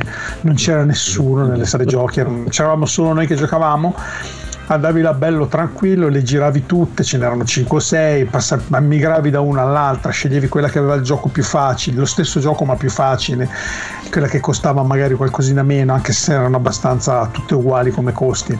E quella c'aveva il gioco X, quella c'aveva il gioco Y, per cui facevamo i nostri giri, le nostre migrazioni. E ho avuto anche alcuni amici che condividevano questa, questa vita, chiamiamola così, e quindi non ero da solo, andavo sempre in tre o quattro, partivamo e ci divertivamo così, eravamo tutti nella stessa barca, come al solito, come proprio lo stereotipo vero dei film che vedete, eravamo proprio così Eh, e ce la, ce la sognavamo e basta. Comunque io mi ricordo tanta vita anche sociale all'epoca al mare e i giochi soprattutto che si facevano al mare. Qual- qualcuno l'abbiamo elencato nel- nel documento se non mi ricordo male. Io ne ho aggiunto uno in particolare che era la guerra dei gavettoni. Eh, Cioè, sì. ma noi quello si eravamo faceva da più grandi però quello io lo facevo quando ero un po' più grandicellino da bambino bambino non tanto Sì. facevamo grandi buche Beh, dal bambino bambino gioca con le biglie, quelle cose lì, ovviamente. Sì. sì. Io parlo già che avevi magari quei 12, 13, 14 anni più o meno, quell'età lì, ma noi eravamo super organizzati, facevamo proprio la guerra con i gavettoni, ma del tipo proprio che organizzazione militare con Sì, sì. eh, soldati, Sì, eccetera, pianificazione della, della battaglia. No, la guerra dei, dei- dei gavettoni era una roba era seria, proprio- ragazzi. eh. Era una roba seria, Eh, cioè, Ma invece il fucile facevi le d'acqua, quello squadre, enorme? Se, tu Come eri si colpente di Liquidator. Fucile d'acqua. Eh? Liquidator. Però quello mi sa che è roba. Liquidator, Liquidator è già più recente- eh, sì, era- Cioè, sì. Io lo voglio ancora. le, le pistole ad acqua pis- pistoline Sì, ad acqua ad Sì, no, la pistolina ce l'avevo, ma pure il fucile c'era, però non era il liquidator. E No, no. Devo dire la verità che io il liquidator se è, me lo voglio ancora. Ma adesso se ci riesco me lo faccio comprare da mia moglie quest'estate. Ah, liquidator, arrivato che avrò avuto più di vent'anni quando sono. Ma cioè, vediamo se questa è una cosa che succedeva solo a me o la, facevate tutti. Per, per fare la pista, per giocare con le biglie col sulla culo, sabbia. col culo. Culo, culo. Col culo e si Culo tirava le gambe regolare. E Assolutamente. poi dopo alla fine quello che veniva usato per fare la pista, dopo si doveva svuotare il costume dalla sabbia. Perché... Sì, sì, comunque, quindi è, è comune a tutti, è Eh, comune a eh. tutti, insomma, questa pratica. Di solito si usava quello più magro e più piccolino per fare il trascinamento, che era più facile. Poi dopo. Con i bilioni di, di plastica con dentro i ciclisti, i calciatori. Assolutamente, ovviamente poi tu avevi quello preferito, quello... ma Gimondi, Gimondi, scusate Eh. ragazzi, Gimondi. Io avevo la filastrocca di Gimondi, ma me la ricordo solo io. No, no. La ricordi anche te? La Quelli con, gli, con gli occhi rotondi. Arriva. Gimondi con gli occhi rotondi, Gli la occhi testa rotondi. quadrata e la bici scassata. Ah, eh, esatto, No, no, esatto. no, questa non l'ho mai sentita. Poi- Oh, vedo che, che cannoniere con tre buchi nel sedere. Sì, sì, no, me la ricordo. me la ricordo. Certo, certo, mitica. Sì, sì. Arriva Gimondi con gli Con gli occhi occhi rotondi. Mai, mai sentita. sì, Io sì. conoscevo la, la, mm, la, Eh. mm, del mm, amps nella. mm. Ma quella sì, dai, No, quella tutti. no, quella è la canzone che si cantava all'oratorio. Però, Eh, all'oratorio, eh. perché tu non, conosci le, Eh, allora. tu non conosci le versioni serie, che è oratorio. Beh, ma guarda che Comunque, l'oratorio, mi- mica è l'oratorio, cioè, succedeva di tutto. Eh, certo, film. certo. Lasciamo stare. Eh, lasciamo- eh, bravo, hai detto bene, non entriamo a sto argomento. Oh, oh, che meglio. Comunque, ricordando dei giochi, a parte i giochi elencati, che è una cosa che non ho elencato, ma che ho, che ho detto forse in un messaggio vocale oggi, eh, io ricordo che sui giochi in spiaggia, in particolare in spiaggia, se vi ricordate un po' tutti, cioè oggi andare al mare, parliamo di oggi un secondo per ricordare poi invece il passato, il vostro vicino di ombrellone è il vostro vicino di ombrellone, non sapete chi è, non, sape- non vi frega sapere chi è, eh, meno avete a che fare meglio è e possibilmente che non rompe i coglioni. Eh, invece in quegli anni il, il vicino di ombrellone che era uno sconosciuto che stava che, divent- che per chi come me andava in albergo e aveva l'ombrellone sempre il numero 53 e per cui la mattina tu arrivavi là avevi il tuo ombrellone era il 53 di fianco c'era il 54 ed ed era, c'era un'altra famiglia. Questa famiglia non sapevi chi fosse il primo giorno ed in pratica e ci convivevi e era normale e naturale capitava frequentemente che io i, i figli dei di quel fianco venissero curati dalla mia famiglia e viceversa in maniera così senza neanche sai avere il pensiero ma chi- a, chi, a chi fidiamo i nostri figli? Chi sanno questi? Fa noi dobbiamo andare al bar poi curare un attimo i nostri figli. Sì sì. Poi i figli che già giocavano magari con eh, il secchiello le palette con gli altri vicini di ombrellone e nel momento che erano lì che giocavano dicevano noi andiamo un attimo al bar eh, li lasciamo qua che giocano con i vostri figli eh? Che voleva dire curateceli in poche parole. Beh, però diciamo, diciamo, diciamo una cosa che Sì, secondo me l'estate in qualche maniera, che comunque veniva vista da tutti, sia dai ragazzini che dai genitori chiaramente, come un momento di liberazione in qualche maniera, era la libertà e la liberazione allo stesso tempo. Comunque secondo me alcuni freni, alcuni meccanismi, eh, alcuni ehm, regole sociali che tu mettevi in atto durante la tua vita regolare, secondo me in quella fase, in quei due o tre mesi un po' si, dire, si ammorbidivano, ecco diciamo così. Quindi magari facevi cose che nella vita normale non avresti mai fatto anche perché magari la confidenza che, che davi magari a certe persone potevi anche benissimo dire ma tanto fra qualche settimana non, non lo vedo manco più cioè nel senso però in generale sì questa Sì, cosa che sì. dice Davide è così per oggi cioè. lasciare il tuo figlio sì. Beh, la, io l'avevo- la vivevo anche in una maniera molto più conviviale, nel senso che col fatto che andavano più o meno sempre le stesse persone, più o meno sempre la stessa compagnia, eccetera, diventava come un piccolo paese in trasferta. Eh, Sì. io non dico che, certo. che ci conoscessimo tutti, ma ci si andava vicino sì, comunque. sì, sì, è cioè, vero, è vero. a Borgio Verezzi alla fine la gente che c'era la conoscevi tutta, tanto che noi ragazzi eravamo completamente liberi di andare, cioè io a- sette anni, sei anni andavo in giro da solo per il paese a qualsiasi ora e non è che mia mamma si preoccupasse perché ero in giro per Borgio a piedi, girare, andare in giro, eccetera. Cioè, io potevo essere in giro, potevo andare in spiaggia, potevo andare all'edicola, potevo andare al negozio dei giocattoli, tornare indietro, andare alla sala giochi e tornare indietro. non- Nessuno sì, si vero, preoccupava del fatto che io fossi in giro per il paese da solo e avevo sette anni. No, no, ma è questo, questo, sia- questo è sacrosanto, è anche vero e qui forse magari faccio quel discorsi un po' da vecchio che a Carlo non piacciono, è che una volta si faceva amicizia con più naturalezza magari, cioè nel senso comunque, cioè io mi ricordo che comunque alla fine la gente socializzava, no? questo in generale, a parte quello che testava proprio sui coglioni o che magari era proprio uno stronzo di natura,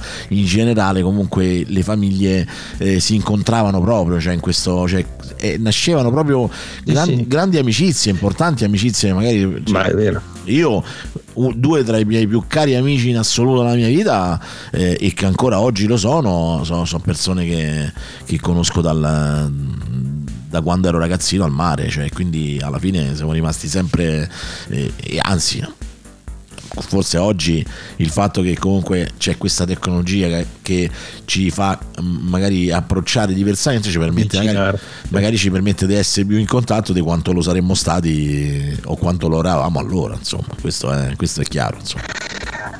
Apro solo una parentesi velocissima su questo argomento. Io mia moglie l'ho conosciuta al mare, tanto per dirvi, così, giusto per.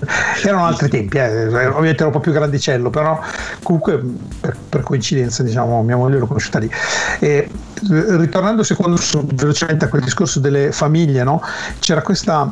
Io nel mio caso specifico ogni anno andavo più o meno nello stesso albergo. Per, diciamo che ho, ho cambiato 5-6 alberghi, ma ci stavo, non so, tre anni ci siamo stati in uno, quattro anni in un altro, eh, però era sempre in quella zona lì, andavo sempre a Riccione e andavamo sempre più o meno in una zona, però il vicino di Ombrellone era sempre diverso. Per me ogni anno il vicino era un altro, a parte che andavamo quasi sempre io, cioè la mia famiglia e la famiglia dei miei vicini di casa, andavamo, quindi eravamo sempre una specie di coppia di famiglie accoppiate, quindi avevamo sempre un backup di gente che poteva badare ai figli dell'altra famiglia, eravamo tre famiglie con 3 o 4 figli e avevamo questo pseudo backup, ma comunque anche i vicini stessi diventavano come se fossero i nostri vicini di casa davvero. E, e non avevi neanche il minimo dubbio di dire gli lascio lì mio figlio senza dire chissà chi cacchio sono questi, eh, mi si lasciava proprio con la naturalezza e relax totale,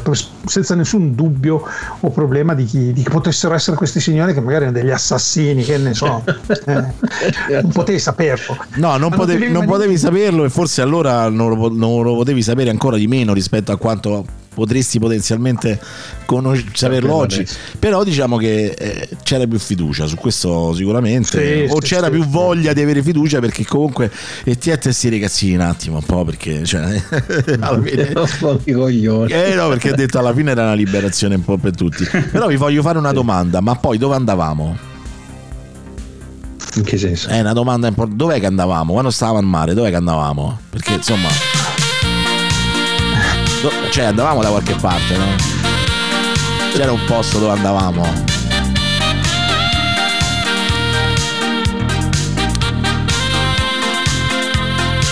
Ho sbagliato ragazzi, non volevo fare questo. però- Esatto, infatti è messo la, quella finale, ho detto andavamo che di cazzo.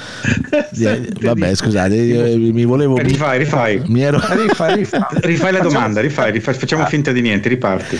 Vabbè, comunque sti cazzi, no? Eh, comunque facciamo una, una pausa musicale perché questo giustamente poi dice Davide, dice eh, ma voi ascoltavate sempre le musichette, quelle insomma, quelle italiane, io invece sentivo roba più importante, più alternativa, più gagliarda.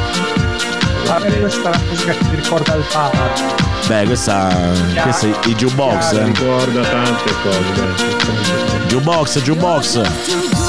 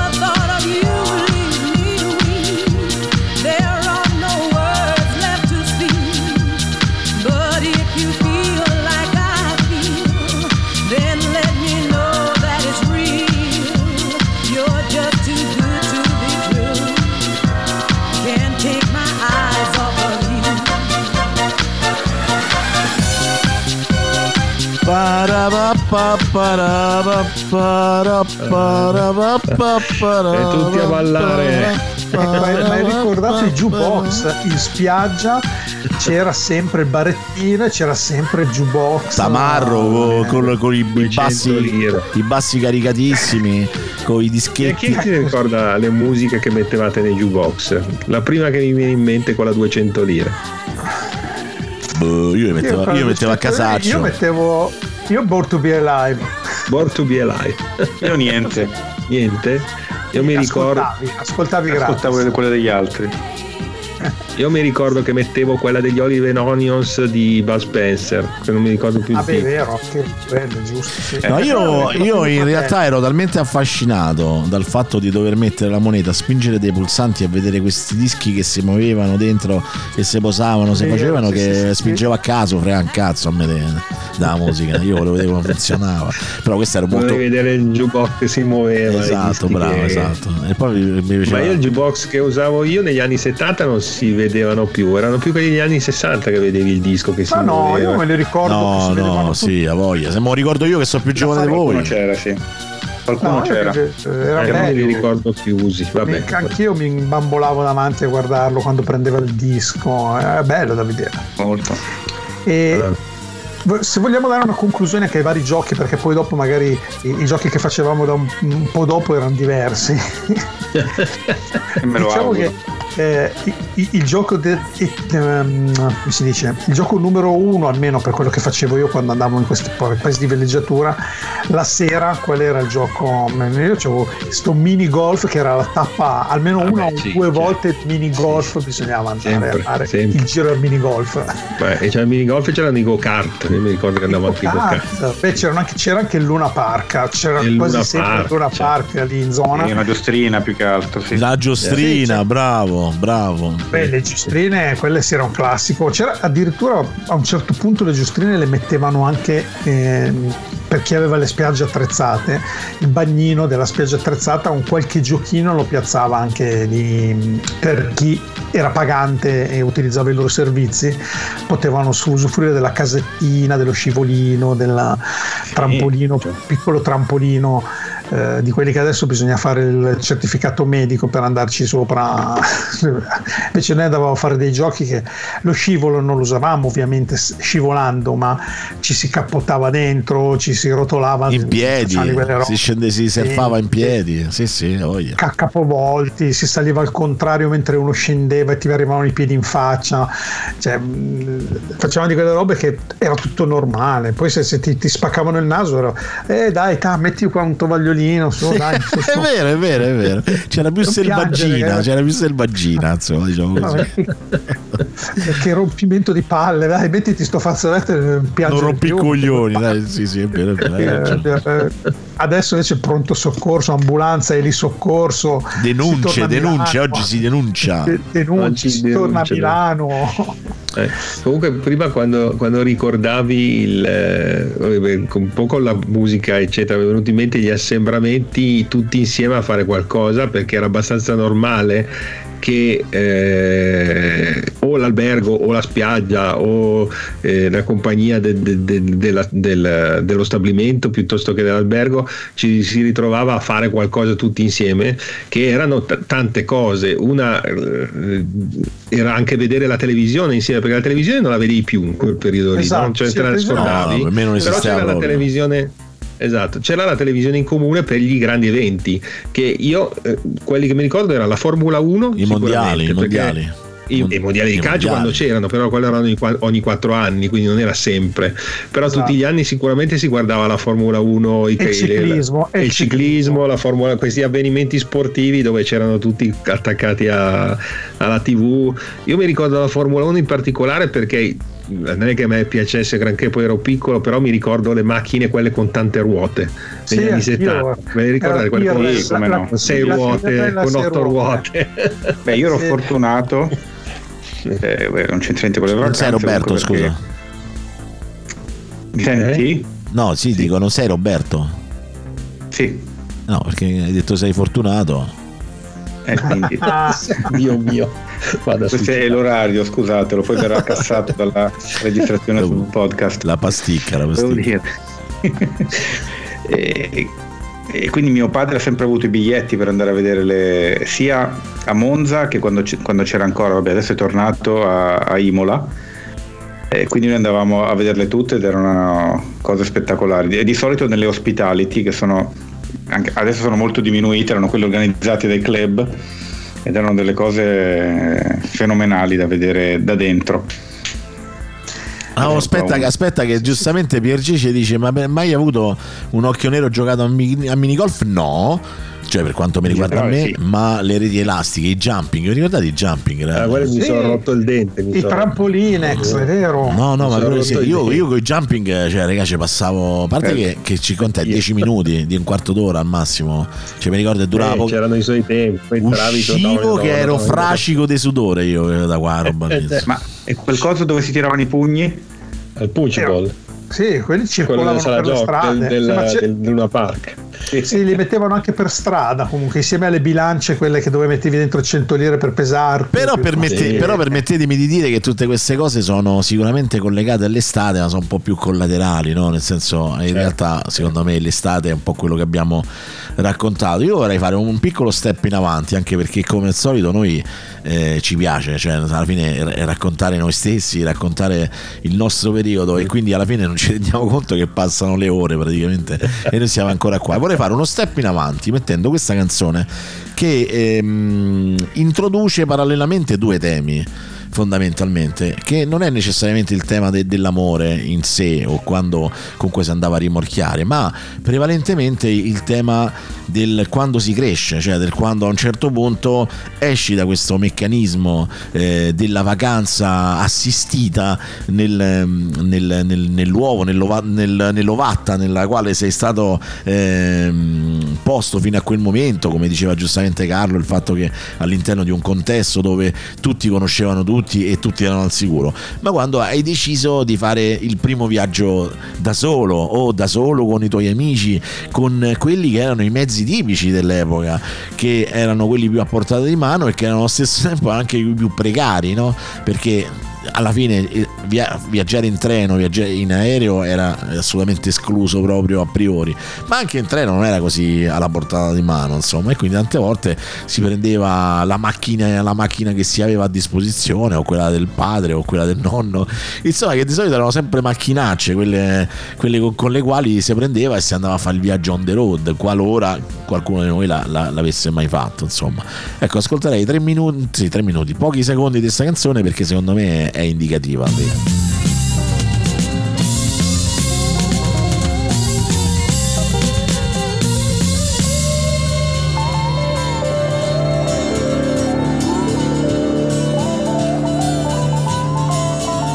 Prego, sali, sali pure, no, non mastico l'inglese. I don't speak, so solo giusto qualche frase. È carina da morire, quanta roba porca loca. La Camilla, yes, my car, qui mi si sbraca. Ride pure se non ha capito niente. Le lenticchie sul nasino un po' all'insù. I capelli un po' arruffati, senza trucco, senza inganno, sacco a pelo, scatolette, gira il mondo tutto l'anno. E poi c'ha una bronzatura che ti frega anche un bagnino. Io al contrario sembro proprio un latticino. Do you smoke, vuoi sigaretta? Che ti ridi, vuoi fumare? Mi fa gola, non capisce, ma è un amore. Cosa pensi dell'Italia?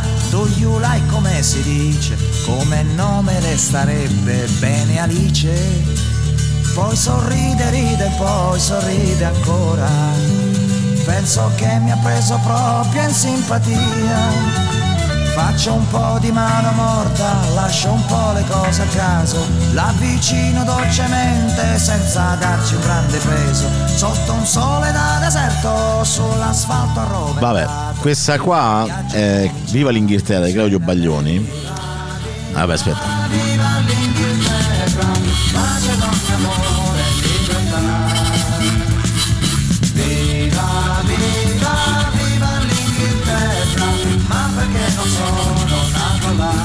dicevo è che questo cazzo di ritornello non arrivava mai. Allora, era 12 anni qui all'epoca eh, il, il no. ritornello arrivava un quarto d'ora dopo esatto no ma la, la, cosa bella, la cosa bella di questa canzone che è molto eh, cioè nel senso alla fine sì Claudio Baglioni vabbè però è carino proprio perché in realtà descrive anche questa un po' una sorta di, di film insomma delle situazioni no? e, e, lui che parte con questa macchina sgarupata e incontra questa ragazza praticamente per strada eh, che fa l'autostop perché lei va in giro così fondamentalmente e, mentre che lui praticamente la carica perché lui sta andando verso l'Inghilterra, vuole fare questo suo viaggio da solo con, con, con questa macchina. C'è questa ragazza, non si capiscono, ma forse si piacicchiano. Allora lui ci prova perché da buon romano comincia a fare la mano morta, prova a infilargli la mano sotto la camicetta e questa tipo insomma se incazza e lo vanno a fanculo fondamentalmente ed è bellissimo perché insomma c'è, questa descrizione di questa canzone che, che, tutto sommato è, è, carina ma è carino il fatto dell'idea delle prime volte che magari ci siamo fatti il viaggio on the road con gli amici o addirittura qualcuno magari anche da solo insomma no? che poi qualcuno l'ha anche fatto da solo perché anche quella è un'esperienza ecco volevo sapere da voi se questa, questa, mm, questo passaggio ha fatto parte delle vostre vacanze negli anni 80 in questo caso. Partiamo, da iniziamo? partiamo da te, dai. Beh, io, se diciamo il primo viaggio on the road vuol dire che era già passato l'88 e quindi avevo la patente.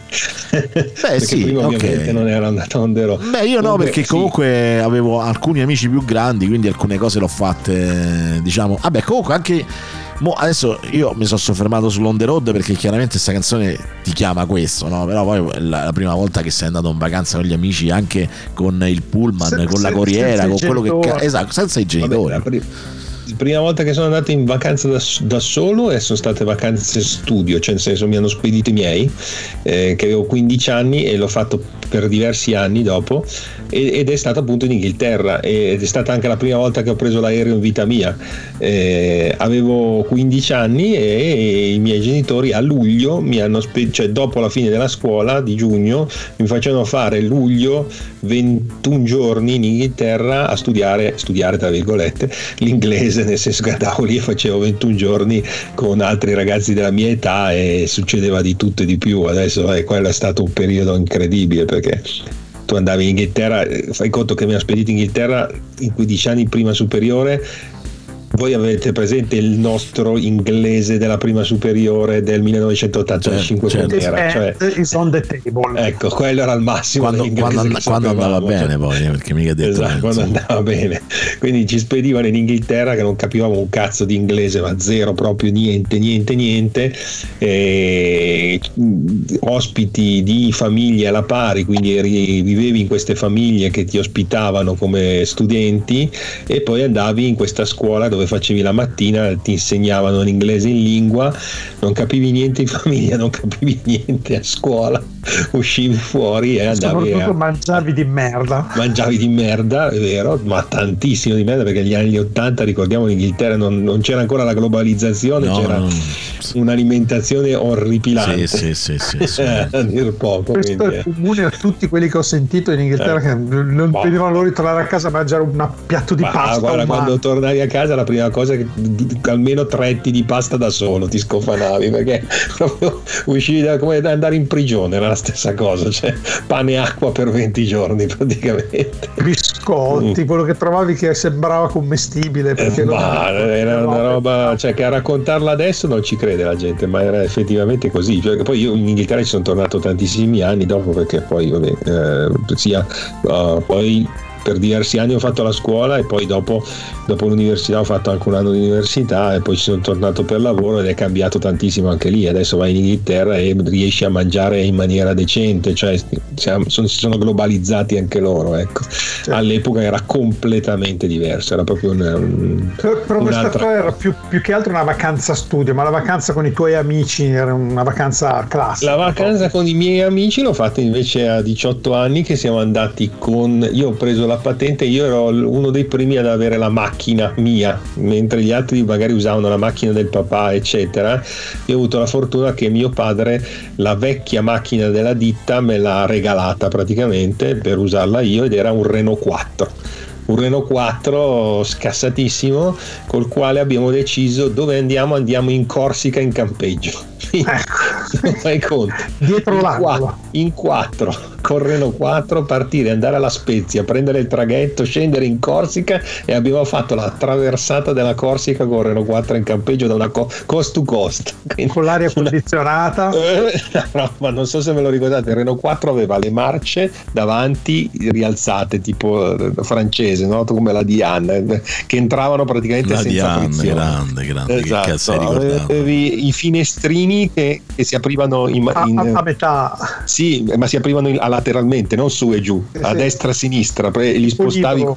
con un cursore Ah no, praticamente. no, era una slitta, slitta. Alla slitta con un cursore a mano li spostavi praticamente avanti e indietro, tutta di lamiera praticamente pesantissima e l'interno 8000 gradi, l'esterno eh, Era mi pare che era un po' spugnosa, gommosa, se non ricordo. L'interno sì, c'aveva le sdraio, non c'aveva le, le- le- non c'aveva i sedili, c'aveva gli sdraio dentro.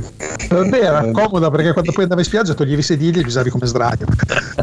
E comunque vabbè, ci siamo fatti un'estate da soli indimenticabile. Ah, ragazzi- 1991, se non. Non c'entra assolutamente niente, però magari se c'è qualcuno che ci sta ascoltando che, che è interessato, dal primo maggio alle ore 00 tutte le persone della regione Lazio, categoria 4, di età tra i 40 e i 49 anni possono fare la prenotazione del vaccino anti-Covid. Questa è ma così, magari qualcuno può, può interessare. A me per esempio mi interessa perché rientro esattamente e quindi la prossima settimana mi tocca, insomma, vabbè. Bravo. Bene, bene, bene. Io vado lunedì a vaccinare. Bravo, bravo, bravo, facci sapere. Lunedì alle 12 e mezza. 12.35. Comunque, Io sabato 8.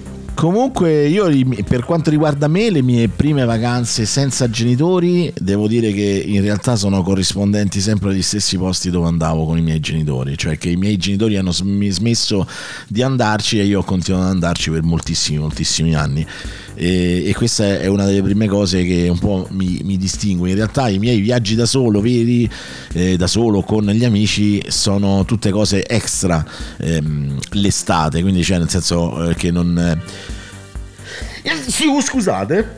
Lo so che questo- questa cosa in radio io non riesco a capire, ma i speaker come fanno? Cioè quelli che non starnutano mai? Hanno starnutiere. Non, non stanno dicendo direttamente. Vabbè, comunque. L'antistarnuto. L'antistarnuto, con l'antistaminchia anche un po'. E, mm, e che riguarda ovviamente viaggi che ho fatto per conto mio. E di solito, eh, cioè per conto mio, di, di solito d'inverno, cioè comunque d'inverno, in autunno, eh, neanche, neanche in primavera, forse più autunno-inverno. E di solito erano. Ehm, no, forse anche in primavera, perché ora che ci penso, eh, a volte erano una sorta di versione migliorata e corretta delle gite scolastiche. Cioè, con un mio, con un mio amico eh, in particolare, per molto tempo noi le gite scolastiche le saltavamo, oppure le facevamo, ma poi le, le rifacevamo facendole meglio, cioè nel senso andando nello stesso posto, andando a visitare tutte le cose che non avremmo mai potuto visitare. Ehm, però mi ricordo uno dei viaggi più belli che ho fatto nella mia vita con il treno, mi ricordo eh, in- a Praga, Allo- allora si chiamava la, la Cecoslovacchia, era ancora la Cecoslovacchia. E, e mi ricordo che ci andammo in treno, ci mettemmo boh, tipo un giorno e mezzo con la cuccetta la notte, quindi una cosa che oggi insomma sì si usa perché poi alla fine ancora nei treni a lunga percorrenza ancora questa cosa c'è, ma la cosa bella è che veramente lì era... Cioè, questo senso di distanza, il costo oltretutto, perché poi il biglietto è, e, facevi queste, queste esperienze e mi ricordo che ho fatto questa bellissima esperienza a, a dicembre a Praga con un freddo della miseria, in un appartamento affittato ehm, tramite l'ente de- del turismo eh, statale eh, dentro una casa dove quando tu andavi a fare la cacca ovviamente si attappava il cesso e la signora che era la stanza adiacente ti entrava in casa in automatico cioè non è che tu gli dovevi andare di lei già sapeva che sarebbe successo veniva ti stoppava il cesso e se ne andava. E e dove praticamente potevi vedere questa cosa che tu non avevi mai visto, cioè la televisione dove vedevi questi primi eh, telefilm stranieri che arrivavano da loro ehm, o programmi stranieri dove erano in lingua originale ma dove praticamente il doppiaggio era il sottotitolo parlato fondamentalmente. Cioè succedeva Sempre dalla stessa persona. Succedeva, es- esatto, succedeva questa cosa qua, poi Michela lo sa bene, l'abbiamo parlato tante volte, succedeva questa cosa qui che praticamente c'era eh, oh, eh, don't, me- don't kill me please. E, e quello sotto eh, eh, poi c'era il, le met- e poi c'era il cane che bariava il sì sì quello è il cane sì sì assolutamente. Che fosse donna, uomo, bambino. è era uguale, uguale, era sempre uno, c'era solo uno, so- solo uno, praticamente invece mettere i sottotitoli, lui li, li leggeva i sottotitoli Li legge- leggeva i sottotitoli, Leggeva il lettore di sottotitoli. eh, questo era il loro modo di doppiare ed è stata una cosa meravigliosa che io ricorderò sempre. E- Anche io me la ricordo. Com- come mi ricorderò sempre nella metropolitana di Praga questa frase che ogni volta che arrivava il, il treno o concet hai visto panastop dove scesi Saviravi che non saprò mai che cazzo significa però da allora a L'hai 30 anni di distanza ce l'ho ancora dentro la capoccia cioè ogni volta un concert hai visto panastop dove scesi Saviravi e vabbè a posto sì. A posto, sì. Vabbè, dai. Ma, Eh, eh, io invece guarda, Ah, io ho avuto un, um, periodo un po' particolare, nel senso che io sono stato un po' un parassita e ho, Ah, sono belle cose di dire per se stesso Parasite. Fino a 20 anni, i 15 giorni di vacanza con i miei, o anche 21, 22, li ho sempre fatti scroccando. E quindi il periodo che loro sceglievano, facciamo finta che sia dall'1 al 15 agosto, eh, che poi in generale era sempre suddiviso in due. Diciamo negli anni 80 si andava eh, un 15 giorni in montagna, in particolare dove c'erano delle terme perché mio padre soffrendo di psoriasi aveva la necessità di farsi una quindicina di giorni eh, prima in montagna per curarsi della malattia che aveva per poi arrivare al mare diciamo bello eh, pulito perché mio padre come psoriasi aveva eh, tutto il corpo da- dalle mani ai Sì, piedi sì. alla faccia il torace la schiena ed è da vedersi non era un granché e dopo 15 giorni di terme eh, non dico che uscisse quasi come nuovo, ma poteva fare quei 15 giorni in, in spiaggia al mare senza troppo dare nell'occhio, perché comunque la psoriasi è una malattia che non fa un tubo di niente, cioè tu le croste le puoi anche mangiare se vuoi, eh, sono però molto brutte da vedersi, imbarazzanti Beh, anche, anche, no? è anche invalidante come malattia. Io ce l'ho la psoriasi cronica e devo dire la verità che oggi finalmente si cura la psoriasi. Eh, ma, ma allora non si curava, cioè non esisteva la cura fondamentalmente, quindi alla fine c'erano tutta, anzi in realtà non si conosceva neanche bene neanche il meccanismo che scatenava Sì, la, psoriasi. esatto. insomma. Poi oggi, oggi ancora oh, non si sapesse, guarda. No, no, ma oggi si sa che è una malattia genetica a base sistemica, cioè comunque è, è- è- è comunque un. cioè nel senso c'è. I fattori scatenanti si conoscono, ma allora si, si- si presupponeva che fosse una dermatite dovuta al nervosismo. Esatto. Quindi alla Infatti fine. si- cioè, si curava con dei bagni di zolfo, faceva dei- delle robe e alla fine tutto sommato in effetti eh, il risultato per quei 15-20 giorni eh, c'era, poi ritornava, e- però sai, avendo vissuto con un genitore che ce l'ha sempre avuta, per me era una cosa normale, cioè non- boh, era normale insomma.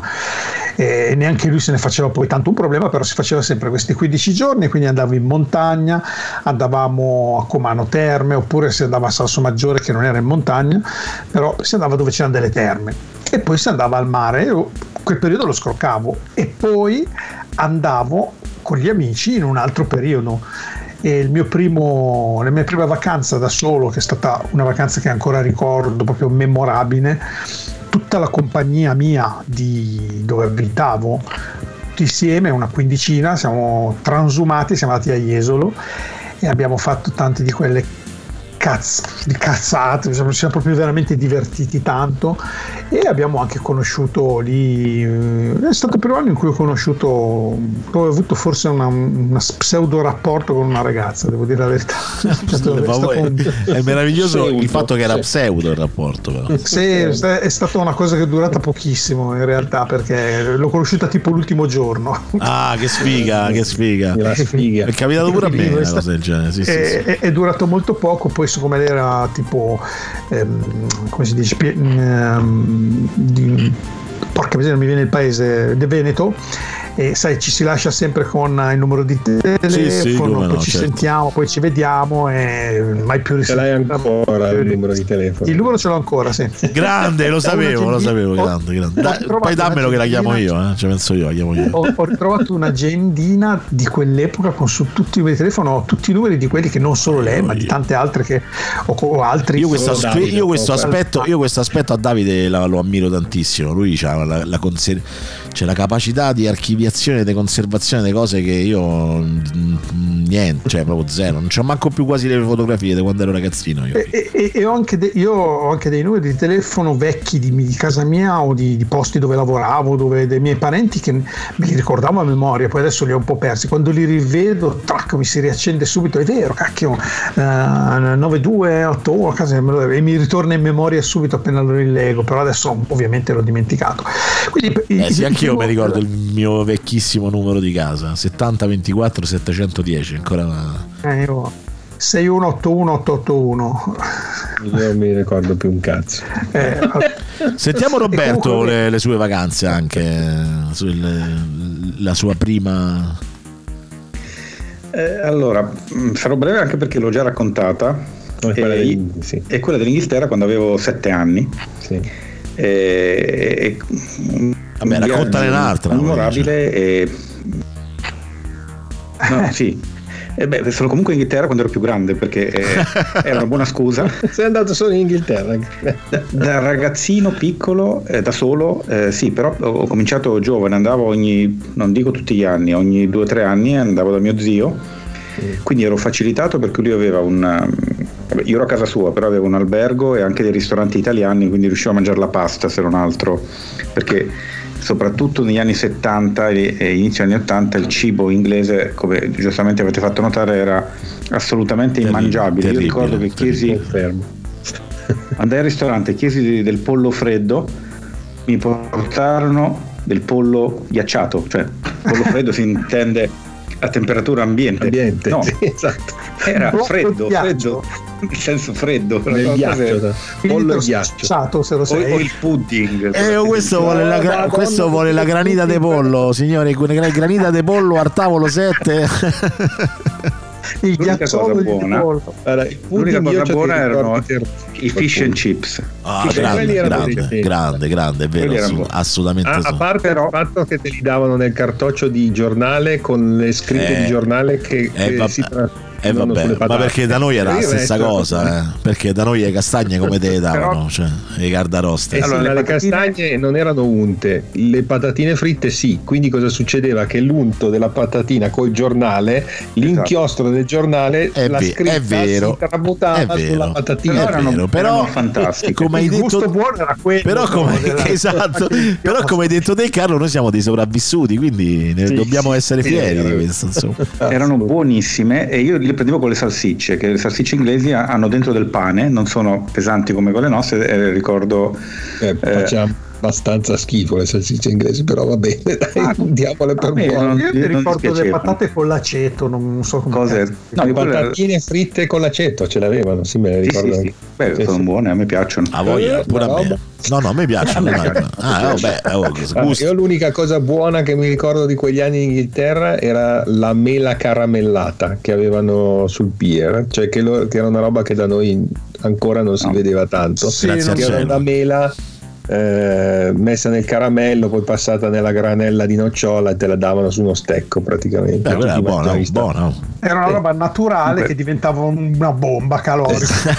Vabbè, ma La cosa bellissima lì tutto era una bomba calorica. Vai, vai, vai, scusa Roberto. era e quindi eh, da- diciamo lasciamo perdere sette anni che non capivo niente però quando ero un pochino più grande quindi 13 14 15 anni eh, era comunque un mondo totalmente moderno rispetto all'Italia sebbene io venissi da Milano che non era proprio l'ultimo posto ma non c'era paragone e quindi cosa ricordo I, i- i loro cataloghi dove potevi, potevi comprare la roba elettronica veramente a poco prezzo Ah, è vero, Io- è vero. io tornavo a casa perché me lo comprava mio zio.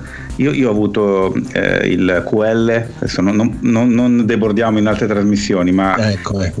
l'Electron, No, però di ricordiamo che in Inghilterra, ricordo anch'io che in Inghilterra viaggiavano molto i cataloghi tipo come per noi viaggiava quello della Vestro piuttosto Sì. che quello che abbiamo ricordato Postal Market. Postal Market. Eh, Postal Market, già, C'era usa la Farnell, testa. la testa. C'era Farnell piuttosto che altri che invece avevano dei cataloghi di, di elettronica ma anche di componentistica. I negozi non esistevano, il negozio come c'era C'era qualcosa, ma poca roba. Beh, tu, io mi ricordo Tottenham Road a Londra che era il paradiso, eh. No, no, C'era una strada negozi. solo di negozi di elettronica e computer. Dixons era Road. quello più grande, si chiamava Dixons, però eh, su- sul catalogo trovi più roba, ovviamente migliaia di cose.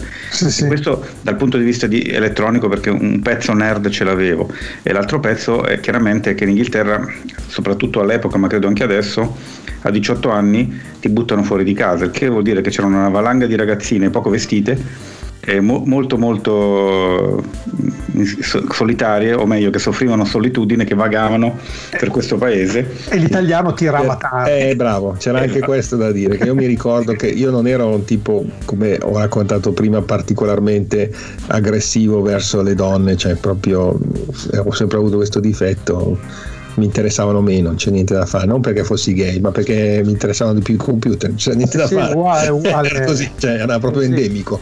Non, non è che ci Eh, facevo caso, non è- non- eh, eh, eh, non eh, eppure in Inghilterra Possiamo chiudere qui la trasmissione comunque. Eh, che cazzo ci posso fare? Era così. Eh beh, ma siamo Eh, in, in orario Ma protetto. in Inghilterra, in. Inghilterra era, era Era tremendo. Cioè, io mi ricordo che quando andavo in Inghilterra, solo per il fatto di dire che eri italiano, ti saltavano addosso, sul serio. Cioè, avevi la fila delle finlandesi, norvegesi, svedesi e anche le inglesi che andavano a cercare gli italiani. Sì, più, più- più le, sca- più le scandinave però. Eh.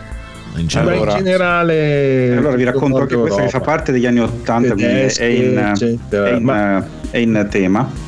Vacanza eh, Interrail Eh sì, esatto.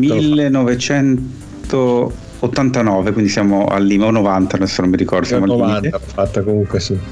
Eh, quindi a- arrivo eh, all- all'epoca l'Interrail col biglietto potevi girare tutta Europa, Tutta non Europa. come adesso che hai delle cose e noi lo facemmo. Anch'io. Il bello è che il- eh, la, la cosa divertente è che io devo farlo con mio cugino che è di Roma, adesso vive in Germania tra l'altro, e la sua compagnia. Poi lui ebbe un problema e non poté venire, quindi mi trovai io e la compagnia di mio cugino di ragazzi romani che assolutamente non conoscevo. Però, fu- sai, all'epoca era facile, quindi trovammo, anzi li sento ancora, penso. E, e girammo tutta Europa e arrivammo in, in Danimarca, eh, che, che è un posto incredibile, voglio dire, Copenaghen. Copenaghen. Copenaghen. E praticamente, Mi sì, ricordo anch'io Copenaghen. praticamente andiamo in questa discoteca e, e lì i ragazzi, almeno all'epoca, non so se adesso cosa fanno, si ubriacano tutti in maniera terrificante e poi praticamente si piantano per terra morti. Così. I, i- loro, I noi loro no. ragazzi. E c'erano Noi prendevamo le donne. Eh, no, ma tu scherzi. Sì, sì, è così. E c'erano queste ragazze che, che si guardavano intorno, tutte annoiate, cioè, eh, che dobbiamo fare? Allora venne una. Allora, diciamo, ci siamo scambiati le nostre co- collezioni di, di farfalle, al che dopo un po' di ore mi fa, vabbè, adesso guarda, si è ripreso il mio ragazzo, io vado a casa. Io rimasi, cioè fammi capire, quel, coso per terra lì. Era il tuo ragazzo. Eh, lo so. No, io mi ricordo, mi ricordo una cosa però. però. Anche in Germania, l'anno dei mondiali, cos'era il 90? Io ero in Germania, sempre, de- sempre d'estate. Allora, sempre co- con mio cugino di Roma che stavolta è venuto perlomeno. E lui, lui è un ragazzo, cioè, bello, alto, sportivo, ha sempre fatto sport, cioè lui, lui cucca, io cioè, non sono nulla. Eh, cominciamo a girare per locali, eravamo sfigatissimi, non sapevamo dove andare e praticamente entriamo in un locale storia folle nel primo locale era, salta fuori che era una specie di locale per appuntamenti dove c'erano tutte le tedesche che andavano con, eh, con uomini di colore insomma evidentemente avranno avuto il- un motivo allora andiamo via non- Il Big Mamba. noi. Eh, il massaggiatore colorato. Esatto. Allora, ca- cambiamo locale, andiamo in un altro locale e qui cominciano, ci sono delle ragazze, parliamo, no, no, eh, ah scusate dobbiamo andare, è arrivato nostro fratello e spariscono per un'ora. Poi ritornano, vabbè, oh, riprendiamo a parlare, tata, no scusate dobbiamo andare, è arrivato il nostro fratello. Oh, perché insomma c'è un sospetto che è suo fratello. Praticamente erano delle prostitute e il tizio era il, il magnaccia, quindi Brother. e allora andiamo via pure da sto posto finiamo in un altro locale e, e c'è, c'è, era la, la, sera che aveva vinto il mondiale eh, la Germania, quindi erano tutti molto contenti e ubriachi. E anche lì io mi metto a parlare con una tizia che era tutta allegra, sai, aveva vinto il mondiale, vai, vai, a parlare, vai a parlare, e si avvicina un tizio, mi fa, ah, questa è la mia fidanzata. E io gli faccio, ah cavolo scusa, no? non lo sapevo. E lui mi fa, no, no, no, ma non ti preoccupare, tanto siamo tutti allegri, voi italiani siete, siete nostri amici e se ne va. E, e io rimas- rimango. esperienze divertenti diciamo Comunque, guarda aspetta scusa che... posso dire soltanto una cosa? Che eh, questa cosa vabbè, degli anni 70 no no poi ti faccio dire però è importante questo aspetto perché questa cosa negli anni 70 e 80 che eh, soprattutto in Svezia e eh, comunque nei paesi scandinavi comunque l'italiano in particolare aveva questa, questa attrattiva è stato un bene e è stato un male perché poi in realtà molti tristoni sfigati incivili, soggettoni di ogni genere, praticamente piavano, partivano, andavano in Svezia, in Svezia perché si pensavano in Svezia qualsiasi peggio sfigato andava lì e scopava praticamente, cioè da questo un po' il, eh, il discorso. E devo dire che poi questa cosa appunto... Era vero Simone, però era vero. Era vero, era vero fino a... Cioè era vero no, se, se, era se, vero punto. No, non era vero perché comunque veramente io ho visto, io che so, io ci sono stato due volte in Svezia, devo dire, ho visto delle, delle bestie, proprio delle bestie, delle persone che Vabbè, adesso esagerato. No, no, io ti parlo, ti parlo di quelli che ovviamente, siccome che in vita loro non hanno mai visto niente, che non sono mai usciti di casa, che andavano lì perché dice forse qua finalmente. E quindi poi alla fine questa, questa, cosa ha creato anche come posso dire un, uno staccamento da questo punto di vista. Io mi ricordo parlare proprio con una ragazza svedese che in Svezia non era poi così insolito trovare persone che parlano italiano per diverse ragioni, eh?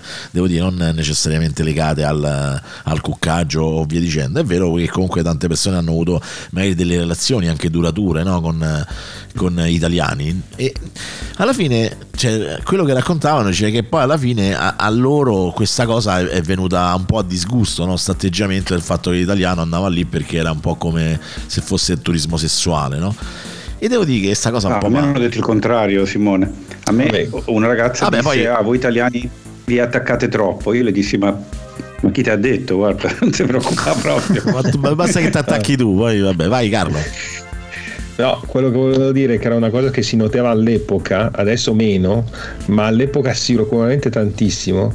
Il fatto che eh, una cosa l'ha detta l'ha detta Roberto, cioè che eh, gli inglesi e comunque i nord europei si ubriacavano anche eh, ragazzi giovani tantissimo e andavano proprio stesi, mentre noi italiani o che reggevamo meglio l'alcol o comunque bevevamo di meno, in generale comunque eravamo più sobri, ma soprattutto vedevi una differenza abissale tra gli italiani nel modo di vestirsi e di eh beh, ma quello apparire ancora, ancora oggi è ancora così eh. oggi molto meno. Molto di meno era, però comunque oggi molto meno. All'epoca la differenza era abissale. Non solo nel modo di vestire che per quanto tu ti vestissi male io non è che in Italia ero considerato uno dei più fighi nel vestire però là ero un sì, sì, sì, è vero, è vero, è vero, questo eh, è vero, ma è vero pure che, è vero pure che però anche nel mondo malissimo. dell'abbigliamento è cambiato tanto da noi, noi oramai è cambiato and- tantissimo. Compriamo dei CL, e CM, andiamo a comprare da Primark, andiamo a comprare... Ah, sì, adesso infatti cioè. non sto dicendo più adesso, io mi sto fire- riferendo agli sì, anni Sì, è vero, è vero, è assolutamente vero. Gli anni 80 era così, cioè tu tan- gli, era L'italiano lo, lo, distinguevi da lontano. In, sì, sì, in vacanza in Inghilterra tu dicevi quello è italiano, quello è italiano, è italiano, quello no. Perché? Perché lo sapevo lo vedi già da lontano come era vestito, ma a parte il vestire anche l'igiene intima, diciamo, cioè la pulizia. Noi comunque eravamo più curati, più puliti, con capelli pettinati, con, eh, cioè stavamo attenti per Vabbè, quanto... D'altronde noi siamo quelli che hanno ancora il, il eravamo, esatto, eravamo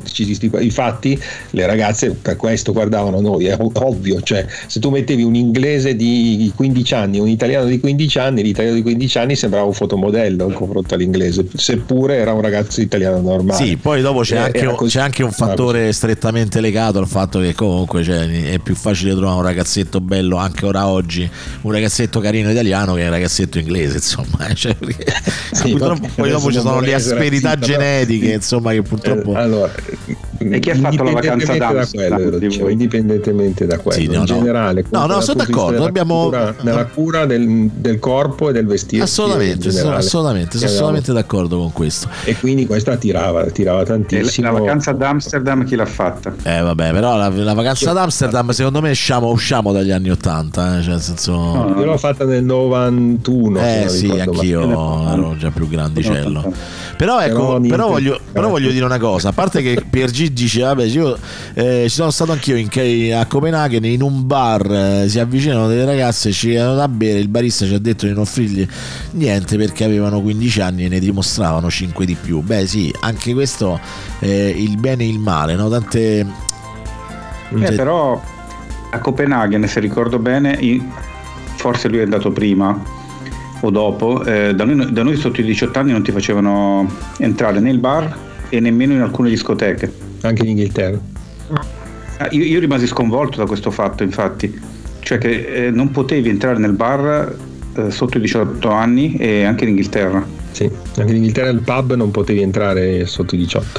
Comunque, O eh, 17, non un, aneddoto, ricordiamocelo. un aneddoto divertente delle vacanze dicevate, le famose vacanze studio, è che ci andava sempre, ci sono andato anche io, mio fratello, e va bene, però mi faceva ridere perché ci andava sempre un mio cugino che era veramente una capra, cioè lui era proprio una capra, e ce lo mandavano perché ci speravano, insomma, e lui ogni volta tornava che parlava un'altra lingua che non era l'inglese.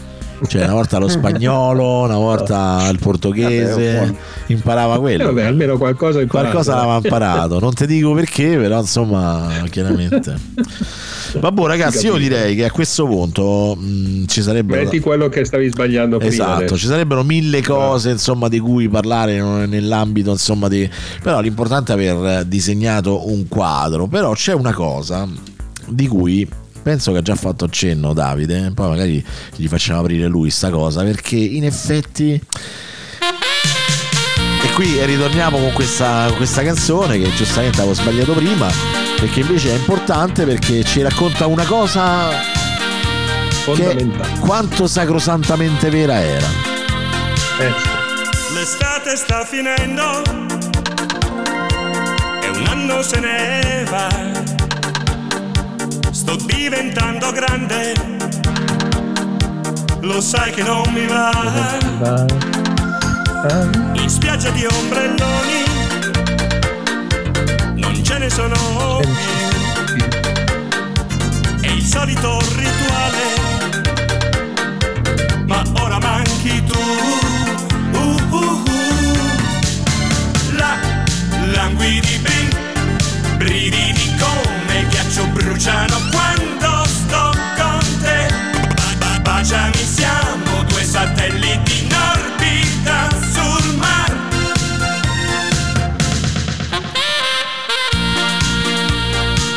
Il sax di Fausto Papetti. Eh, alza Fausto Papetti. Fausto Papetti noto per le copertine. Eh, sì. vabbè, vabbè, vabbè. Dai. Vabbè ragazzi, eh, questi quindi sono così. i Righeira, l'estate sta finendo. Che Eh, è, è un anno, è un anno se ne va. È un anno se ne È un va. anno se ne va. Giustamente nel, nel- nel pre-diretta Carlo ha detto una cosa sul- su come si contava l'anno, giusto Carlo? Esatto, Sì, sì, esatto. io lo contavo che per me l'anno iniziava, eh, a- finiva ad agosto e iniziava a settembre, non finiva a dicembre, iniziava a gennaio, ma era così l'anno per me. Sì, e, sì. e sì- e Davide ha detto, ha confermato. mi È sembra. così, è così, per tutti credo lo è stato. Sì, vabbè, la scuola era la cosa più che, che scandiva la esatto, nostra che vita. quindi- scandiva la vita. Beh sì, indubbiamente era quello. E, e sì, sì, perché tu la contavi a stagione come, come campione di calcio fondamentalmente. no? Cioè, il, il tuo anno era il, il- l'81-82, insomma, fondamentalmente. Per quanto molto carina questa canzone, in realtà quello che trasmette è quel senso di malinconia che arrivava quando arriva il sette- a settembre, quando Eh, sì. praticamente i posti dove tu sai piano piano incominciano leggermente a, a svuotarsi, quando poi si rimane sempre in una comitiva più stretta, gli ultimi, quelli che, che resistono Beh. fino all'ultimo, no? quelli che vanno via il giorno prima dell'inizio della scuola. a scuola. E, e Siamo praticamente tutto, tutto si, si svuota, tutto un po' si spegne, anche l'aria cambia, no? la temperatura cambia, il vento cambia e, e- e alla fine quella sensazione del, del fatto che per quanto tu ti stai attaccando ancora a voler rimanere lì e ti sta dicendo che te ne devi andare. Te ne devi andare, te ne devi andare perché passato il tempo. è arrivato, è arrivata Una l'ora cosa, che... Simone, Vai. una cosa che non abbiamo detto che citiamo solo perché non facciamo in tempo era essere rimandati a settembre. Ah sì sì, vabbè. Sì, sì. Quello, quello magari, magari una puntata sulla agosto. scuola io la farei, eh, perché comunque... Io, questo, io sono stato rimandato una volta, ma non ho studiato, quindi Esatto, uguale. uguale. Io dovevo studiare, dovevo portarmi i libri, però casualmente me li sono dimenticati a casa. Casualmente. Bene, comunque Allora, dai, parliamo, di... parliamo di questa dai, cosa qui della... Cioè, perché poi dopo magari tu hai detto, secondo me una puntata sulla scuola alla fine ci, viene anche fuori. Eh, Eh, no, sì, parlia- sì. parliamo di questa, di questa malinconia, di questa sensazione strana che, che ci portavamo dentro, no? Davide? Io- Sì, allora mh, in, in base fa- chiaramente alle fasce di età questa, questa cosa aveva diverse, diverse facce, no? perché eh, nei periodi in cui par- parliamo di quando eravamo più grandicelli sentivo meno questa cosa e, e avevo voglia di tornare a casa perché a casa avevo il computer, avevo tutte le mie cose che in vacanza non potevo portarmi. E quindi eh, non vedevo l'ora di tornare a casa certe volte. E comunque 15 o 20 giorni cominciavano già a diventare un tempo eh, lungo di vacanza e poi comunque costava e perché finché ci vai con i genitori non sai quanto costa una vacanza, non, non esiste il costo, no? Quando ci vai tu con i tuoi soldi, insomma, vabbè, tagliamo corto.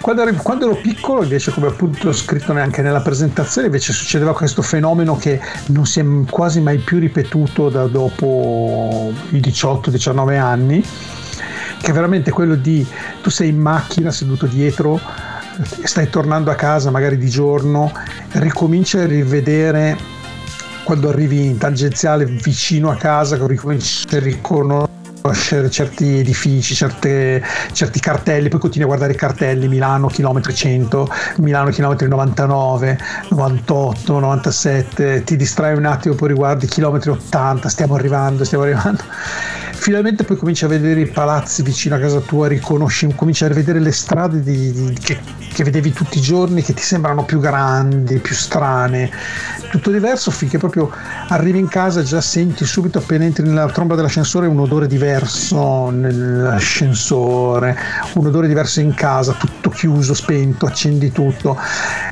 Eh, la casa ti sembra più grande, tutta diversa. Ecco, questa sensazione di ritornare come se fossi arrivato in un posto quasi che non, è non riconosci quasi più come casa tua.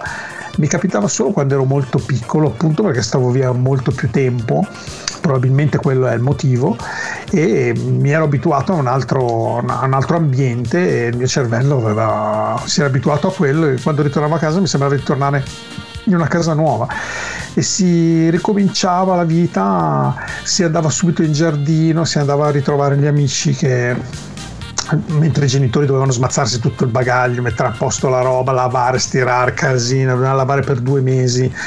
Due mesi. sì, perché cioè, praticamente eh, era un trasloco e quando sì. tornavi ritraslocavi nuovamente.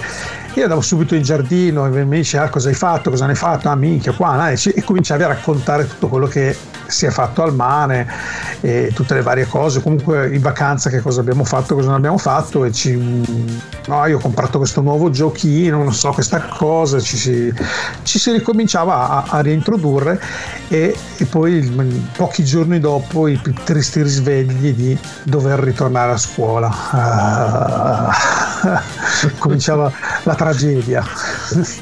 Beh, io devo Però dire... c'era anche il Vai. piacere eh, di, di rivedere gli amici poi No, alla no, fine. ma infa- sì. in- infatti è sempre si stata un po' una, una sensazione un po' strana perché io devo dire la verità, cioè questa cosa di diversità non la percepivo, percepivo il rientro in un qualcosa che lì per lì era alieno, cioè nel senso comunque perché Esatto, per me casa mia, casa mia era, un'altra, era quell'altra, no? in qualche maniera, no?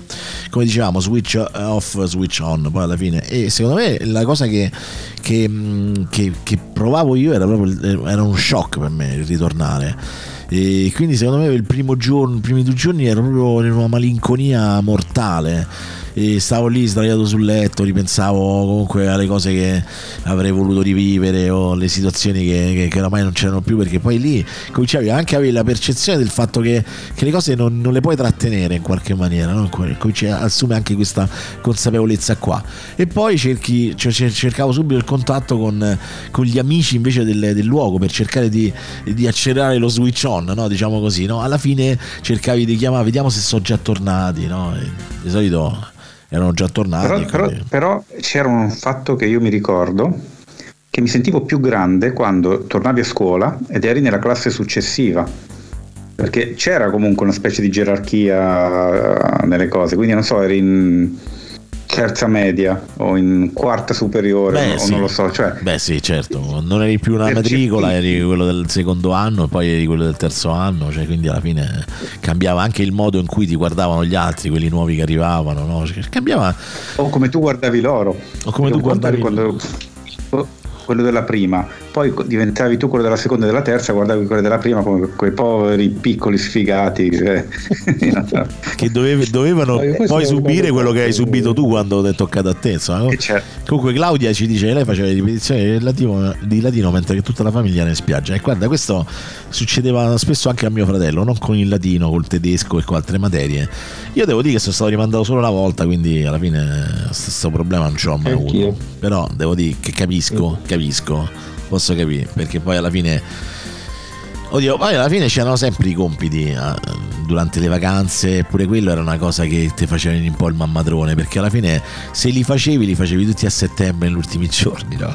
Che chiappavi queste cose. Sì, più o meno sì. sì esatto. Quindi alla fine anche quello era, era, l'indice che stavi per tornare a una realtà che, che, che non non, cioè, eh, eh, sì, dai, comunque un po', un po', il trauma, un po' il trauma c'era. La sensazione certo, certo. Che, che, oggi è difficile descrivere, cioè, nel senso per me, perché in realtà era anche visiva, cioè era anche l'odore dell'aria che era proprio cioè, cioè tu, c'era sì, tutta sì, una serie di segnali che ti stavano dicendo eh. che, che, che, alla Ragazzi, fine alla rotonda, alla rotonda che andavi con, eh. con, gli amici, cioè quando ti incontravi, ci andavi con la felpetta non ci andavi più con la magliettina sghergiula, capito? Cioè, quindi era un po'. Vai, scusa Roberto, ti ho parlato sopra.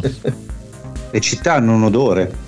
Cioè, non è una... Sì, sì. Tutto c'ha un odore, cioè, per me... Anche la casa stessa. Sì, sì, per me l'odore è, un, è il primo elemento mnemonico fondamentale che ho quando, quando a volte passo in un posto e sento un odore che mi accende un ricordo di un qualsiasi tipo, insomma.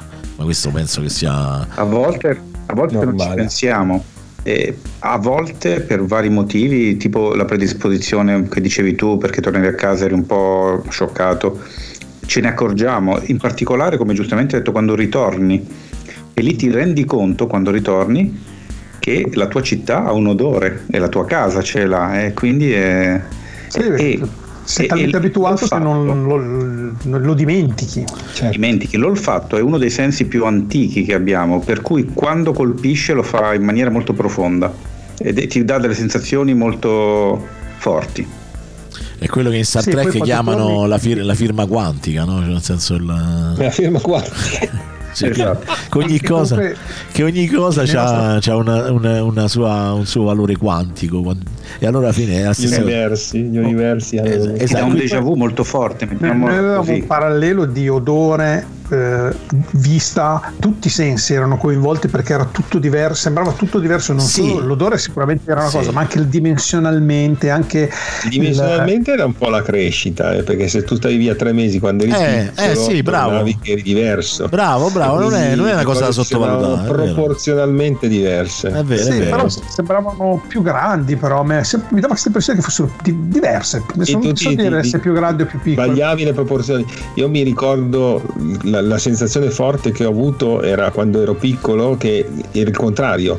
Quando tornavo nel posto delle vacanze l'anno dopo, che erano passati più mesi ovviamente de- della vacanza, nel periodo di crescita, io mi ricordavo e dicevo, ma, ma ma questo sottopassaggio è sempre stato così basso, io me lo ricordavo alto e poi lo ricordavi, ma in realtà eri tu che crescevi e quindi eh, sì, sì, cambiavano le proporzioni visive. C'è, quel, c'è quel fenomeno, gli odori, eh, il, il, clima, insomma tante cose che insieme ti trovavi po' come spaesato, veramente molto... Per, per i primi giorni era un po' così, insomma, strano. Era questo effetto che però tutto sommato non lo consideravo negativo, lo consideravo un valore positivo che quando non mi è più capitato per tanti motivi mi manca di tornare di avere questo effetto. Eh, io per un certo tempo ho detto che mi sono consideravo vacanze dove mi sono veramente tanto divertito mh, direttamente proporzionale a quanto mi sentivo strano quando tornavo a casa. Eh, vabbè, certo. Quando tornavo a casa mi sembrava di non essere mai uscito da casa, vuol dire che avevo passato delle vacanze del tubo. Eh beh, vabbè, certo, certo, per forza. Se invece comunque è al contrario, chiaramente vuol dire che ti eh, Però questo dipendeva molto anche dal fatto che ne passavamo più tempo in vacanza una volta. Esatto. Adesso le vacanze sono, sono, delle specie di gite fuori porta anche quando esatto. sono le vacanze alla fine. Quindi... Tra l'altro sei sempre connesso, sei sempre al lavoro. Sei, sei sempre al lavoro, non stacchi mai, è tutto diverso. Purtroppo questo, questo, questo devo dire che è una cosa che è cambiata tantissimo nella nostra società è cambiata veramente in peggio se devo dire la verità però ovviamente non è che ogni, ogni generazione ha le sue ecco. eh, io alla fine del documento in realtà io ho aggiunto qualcosa perché è vero che finiva tutto però l'estate aveva un, un prequel e un sequel, diciamo, cioè c'era quel periodo di buffer sì. estivo eh, che si va comunque nella tua città prima di andare via o un pochino quando tornavi. Ah, io questo non ce l'ho mai avuto. Io lo identifico con le feste, le feste, dei partiti nel paese. O le feste del paese stesso. Eh, per me, nel mio paese erano le feste dei partiti, che erano le tre feste tipiche, erano la festa dell'unità, la festa dell'amicizia e la festa dell'avanti, che erano il PC, la DC e il PSI praticamente. Sì, esatto. Io che ero ragazzino andavo a tutte e tre perché non capivo la differenza. Ma sì, c'era la salamella, Vabbè, c'era andava, si andava, si mangiava, i fagioli che godiche, si ballava, sì. Cioè, eh. viva, no? C'era anche la festa dell'oratorio da in mezzo anche. no, noi no, non so perché se era la provincia di Milano che era così, dove abitavo io, non lo so, era particolarmente politicizzata, però negli anni 70 mi ricordo che esistevano solo quelle tre feste ed erano solo quelle dei, dei partiti. Fine. Ah, solo in che provincia. Avevano, di provincia c'era a, tipo a giugno-luglio a Settimo dove abitavo io e poi a luglio-agosto a Borgio Verezzi le rifacevano. Ah, cioè, no, le facevano in tutta Italia, penso. E quindi face... Sì, ma il periodo era diverso perché giustamente in Liguria le facevano quando c'era la gente, quindi in luglio-agosto, Vabbè, mentre certo. in, in, città lo facevano prima che, prima che, andassero via le persone. Quindi facevo la doppia quando c'è, per me erano delle feste bellissime perché c'era, arrivava il tizio con il Luna Park, c'era la, la, la festa, de, era tipo grande festa dove si mangiava, c'erano gli spettacoli, eccetera, eccetera. La, la più grande sempre, almeno che mi ricordo io, era quella dell'unità, quella del sì, sì, Sicilia, quella certo, sempre stata. Il festival dell'unità. Con mangiare, eccetera. Seguita a stretta a breve distanza da quella dell'amicizia che era quella della DC e poi ultimo nell'angolino il PSI con la festa dell'avanti che era piccola però c'era sempre la salamina quindi andavo lo stesso esatto, esatto quando si mangia bisogna sempre andare da noi. Come la chiamano. Ah sarciccia, sarciccia no, eh, da noi per esempio nelle marche facevano, facevano, la, la, facevano le, i fagioli con i codiche quindi per me era uguale cioè nel senso era comunque una cosa. Devo dire che io questa cosa che dici tu del dell'interregno non l'ho mai vissuta perché io da noi, cioè io mi ricordo che più o meno la scuola finiva il 15 giugno e ricominciava il 15 settembre, diciamo giorno più, giorno meno, diciamo c'era questo, questa abbastanza scadenzata come cosa. Io il 15 giugno uscivo da scuola e partivo, cioè proprio zero. Cioè, Avevo perso. Infatti, stato... mi sentite? Simone, sei mancato per 10 secondi. Secondi, no, dicevo che comunque io il 15 giugno, quando finiva la scuola, finita la scuola, partivo immediatamente. Infatti, io non ho mai visto Roma in agosto fino a che non sono cresciuto e quando l'ho vista per la prima volta mi sembrava un universo parallelo che, che, esisteva solo ne, nella fantasia contorta di qualcuno. Cioè, non, non, ho mai visto Roma vuota, io non l'ho mai vista. Cioè, l'ho vista dopo. Quando... Ma, ma, ma agosto neanche io, eh. cioè Milano ad agosto non la vedevi mai. No, no, cioè, però vabbè, sì, sì. la si vedeva solo se c'era qualche problema, qualche però, familiare che aveva dei problemi. Sì, no, toccava stare a diciamo casa. Diciamo che era per dire che io comunque come partivo e come ritornavo andavo a scuola. Cioè, non c'era proprio la transizione per me, quindi... E una settimana o due capitava di avere questi interventi. Eh, arrivavano anche prima, arrivavano, stavano sì, lì. Sì, eh. sì, esatto, certo. C'erano anche durante la scuola che già la scuola stava finendo, già e tu considera che comunque anche se la scuola finiva il 15 di giugno non è che dal primo di giugno al 15 di giugno facessi tanto a scuola ricordiamo. No, no, se da mo' che se, se tiravano i remi in barca. Facevi un cazzo, cioè, pure, già praticamente pure i professori ne fregava più un cazzo. Maggio, secondo me la festa dell'unità dura, a Cinisello durava un mese, durava, non durava sì, un sabato no, una domenica. No, no, in alcuni posti le feste dell'unità eh, duravano. Installavano proprio cioè, delle, delle, infrastrutture. Eh, ma io, che io nella zona al mare da me, alla fine ci ho lavorato alle feste dell'unità quando ero un po' più grandicello e ci stavamo almeno, almeno due settimane. Almeno due settimane almeno. Eh, sì, sì, sì.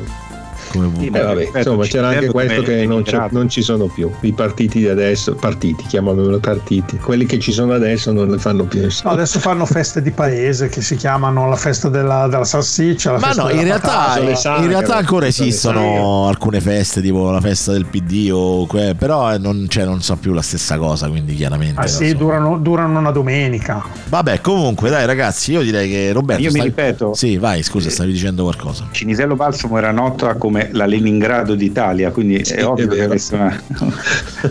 Beh, Sì, sì, c'erano solo feste dell'unità, 3 a 4 ce n'erano in 3 a 4 posti, Villa Ghirlanda, c'erano vari parchi dove... Vabbè, non era, non era così insolito, cioè voglio dire, alla fine la metà della gente votava PC e la metà della gente votava DC, cioè quindi alla fine in, sost- in sostanza era questo, quindi c'era questa, questa poi dopo c'erano comunque anche le altre Quando realtà. faremo la puntata su- sul pentapartito, che tanto dovremo farla anche sulla politica, eh, vedremo. Vabbè, sì, ok, no, no, vabbè, sì, E lì vi comunque... scordate te Simone, eh, io e, io e Davide Esatto. gli spettatori. No, ma io non mi, Invitate qualcuno. io non mi scorno, scorno con nessuno, c'ho ragione io e quindi... Nel senso che parlate voi due, no? No, no, no, non è scornarsi, io proprio non Allora, ho io- poco da dire. Poco. Il, il PC era un partito serio, eh. io, io l'ho sempre detto, il PC era un partito serio. Bene ragazzi, comunque dai, Eccolo lì Simone. sto pia- no, no, no, ma proprio perché, raga, cioè, nel senso, se no cominciamo a parlare di sta cosa. E la fine sono le 23.47 qui su www.rantemeradio.it. Ancora una bellissima puntata di quando eravamo futuro, dedicata a ovviamente quelle che erano le vacanze d'estate. Scrivete nei commenti, magari anche le vostre, noi raccoglieremo tutto nelle prossime puntate, o magari faremo una puntata dedicata ai commenti di tutti quanti. Chissà, magari una volta che siamo un po' più pigri, che non abbiamo voglia di, di andare a trovare le cose. Detto questo, invece io vi invito praticamente a stare sempre collegati con noi, scaricare il podcast, cercarlo sui vari feed reader e via dicendo. E la prossima settimana tocca a me. Tocca a te. E la prossima settimana si parlerà della TV dei ragazzi. E non è soltanto parlare di cartoni animati, perché faremo un excursus su quello che era la televisione negli anni 70, di quanto TV. enormemente era diversa rispetto a un universo completamente diverso, no? Cioè, nel senso, nel dire, poi non anticipo niente perché c'è gente magari più giovane che neanche si immagina che potesse esistere una televisione così e che, e che era tutto veramente totalmente diverso. Eh, e in quel contesto c'era ovviamente, in quel contesto di fare televisione c'era la tv dei ragazzi che era questo contenitore nel quale eh, al- verso il tardo pomeriggio quando in teoria i ragazzi avevano finito di fare i compiti eh, succedeva, succedeva questo insomma cioè, trasmettevano questi, questi programmi qua che poi vi Fai racconterò complimenti in diretta. Davide. Davide. che ha fatto che ha ha fatto? raggiunto i 3000 in questo momento. Grande, grande, grande, 3.000 grande, iscritti. grande. 3.000 3.000 iscritti iscritti. al canale YouTube di Survival Hacking sul, sul suo canale di YouTube. Anche lì andate, iscrivetevi, attivate la campanella e seguitelo perché ovviamente è un progetto eh, sul quale abbiamo concentrato e lui ha concentrato tantissime energie e è stata una scommessa vincente. Siamo contenti di questo perché eh, i presupposti ci stavano. Eh, che lo merita. Ringrazio e quindi saluto Davide Gatti che è stato l'autore di questa puntata. Eh, ringrazio tutti voi che avete, mh, oltre a quello che mi ricordavo, avete introdotto tante cose che mi hanno ritrasportato, come dicevo oggi, sempre in una registrazione. Questi episodi qua sono un po' come dei, o dei teletrasporti o delle macchine del tempo, vedetele come volete. Se riuscite a a chiudere gli occhi e pensare a quello che ci siamo detti e vi, vi siete catapultati lì, vi, vi cominciate a, ri, a, a, trovarvi in quel posto proprio e a vivere quel momento ed è per me una cosa sempre molto bella poter immaginare quello che è successo nel passato e, e riviverlo parlandone tutti assieme e mancano sempre qualche pezzettino che grazie a voi eh, salta sempre fuori e si compone il quadro completo del, del nostro passato. È sempre stata una cosa che mi è sempre piaciuta tanto. Ringrazio tutti voi per, per, per questi pezzi mancanti e ringrazio tutti gli ascoltatori che con tutti i pezzi che abbiamo dato credo avremmo, fatto anche il loro, avremmo completato anche il loro puzzle se si sono immedesimati scusate la parola e ringrazio ancora tutti per, uh, per le, gli, i 3.000 iscritti, per quelli che si sono iscritti al mio canale. Infatti, Grazie. Infatti. Ringrazio e saluto Carlo Sant'Agostino, che ricordiamo anche che è uscita Grazie. la puntata di archeologia videoludica la scorsa settimana. Assolutamente e, e, noi di conseguenza, grazie al fatto che eh, su due macchine ha fatto 3.000 iscritti, noi di rimbalzo ne facciamo 1.900 su archeologia informatica. Dai. Solo perché Davide ne parla. Grande, canale, grande, grande. Sennò...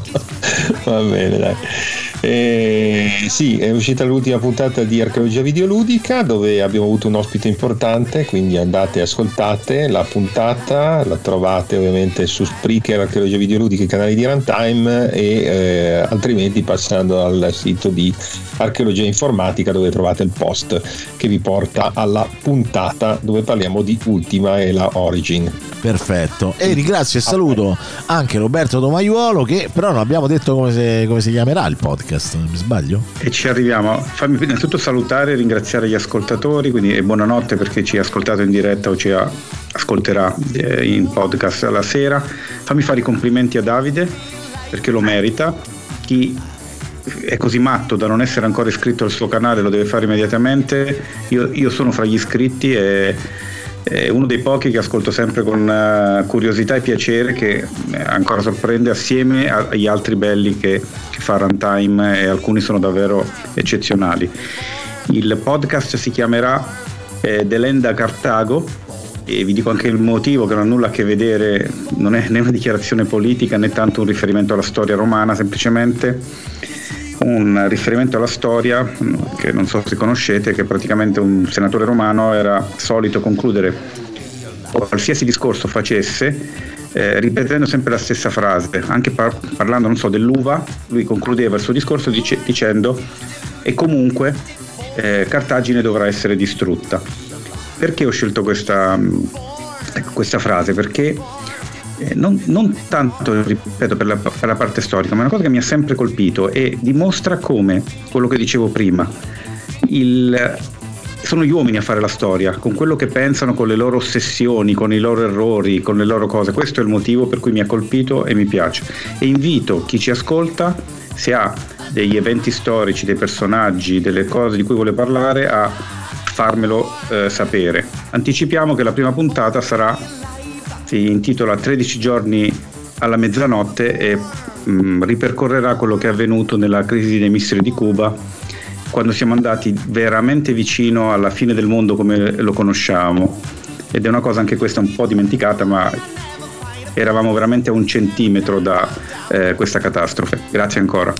Benissimo, quindi ricordo a tutti che ci vediamo ovviamente, ci ascoltiamo ovviamente giovedì prossimo alle 21.30 sempre qui su www.narantimeradio.it e vi ricordo che il primo maggio dalle ore 16 alle ore 20 ci sarà questa grande festa, questa grande diretta eh, lunga, questa maratona di Runtime Radio che è tradizione oramai da, da, diversi anni che la facciamo ma soprattutto in maniera così massiva e così lunga da quando ovviamente eh, siamo sotto covid e questo lo sanno in tanti. Saluto anche il signore che sta passando proprio in questo momento. Ah ok, ah no non... No, grazie, no, grazie, è stato gentilissimo. Beh, perché no? Un po', pigliane uno. Buona, cocco, buono. Buonanotte a tutti, ragazzi. Ciao. Ciao, ciao. Buonanotte. Ciao, ciao, buonanotte.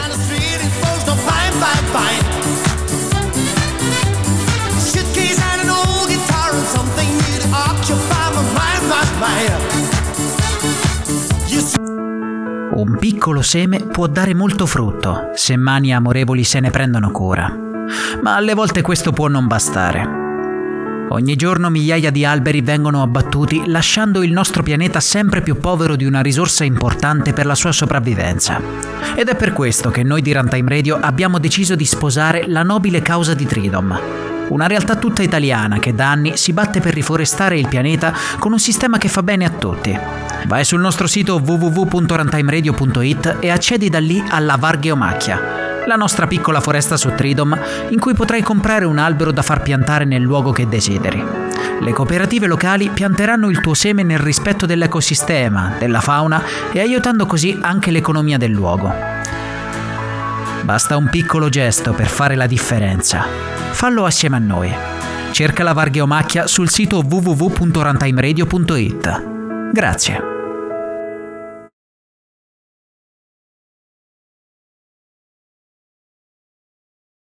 Hey guys, it is Ryan. I'm not sure if you know this about me, but I'm a bit of a fun fanatic when I can. I like to work, but I like fun too. It's a thing. And now the truth is out there. I can tell you about my favorite place to have fun Chumba Casino. They have hundreds of social casino style games to choose from, with new games released each week. You can play for free anytime, anywhere and each day brings a new chance to collect daily bonuses. So join me in the fun. Sign up now at ChumbaCasino.com. No purchase necessary. Group. Void were prohibited by law. See terms and conditions. 18 plus.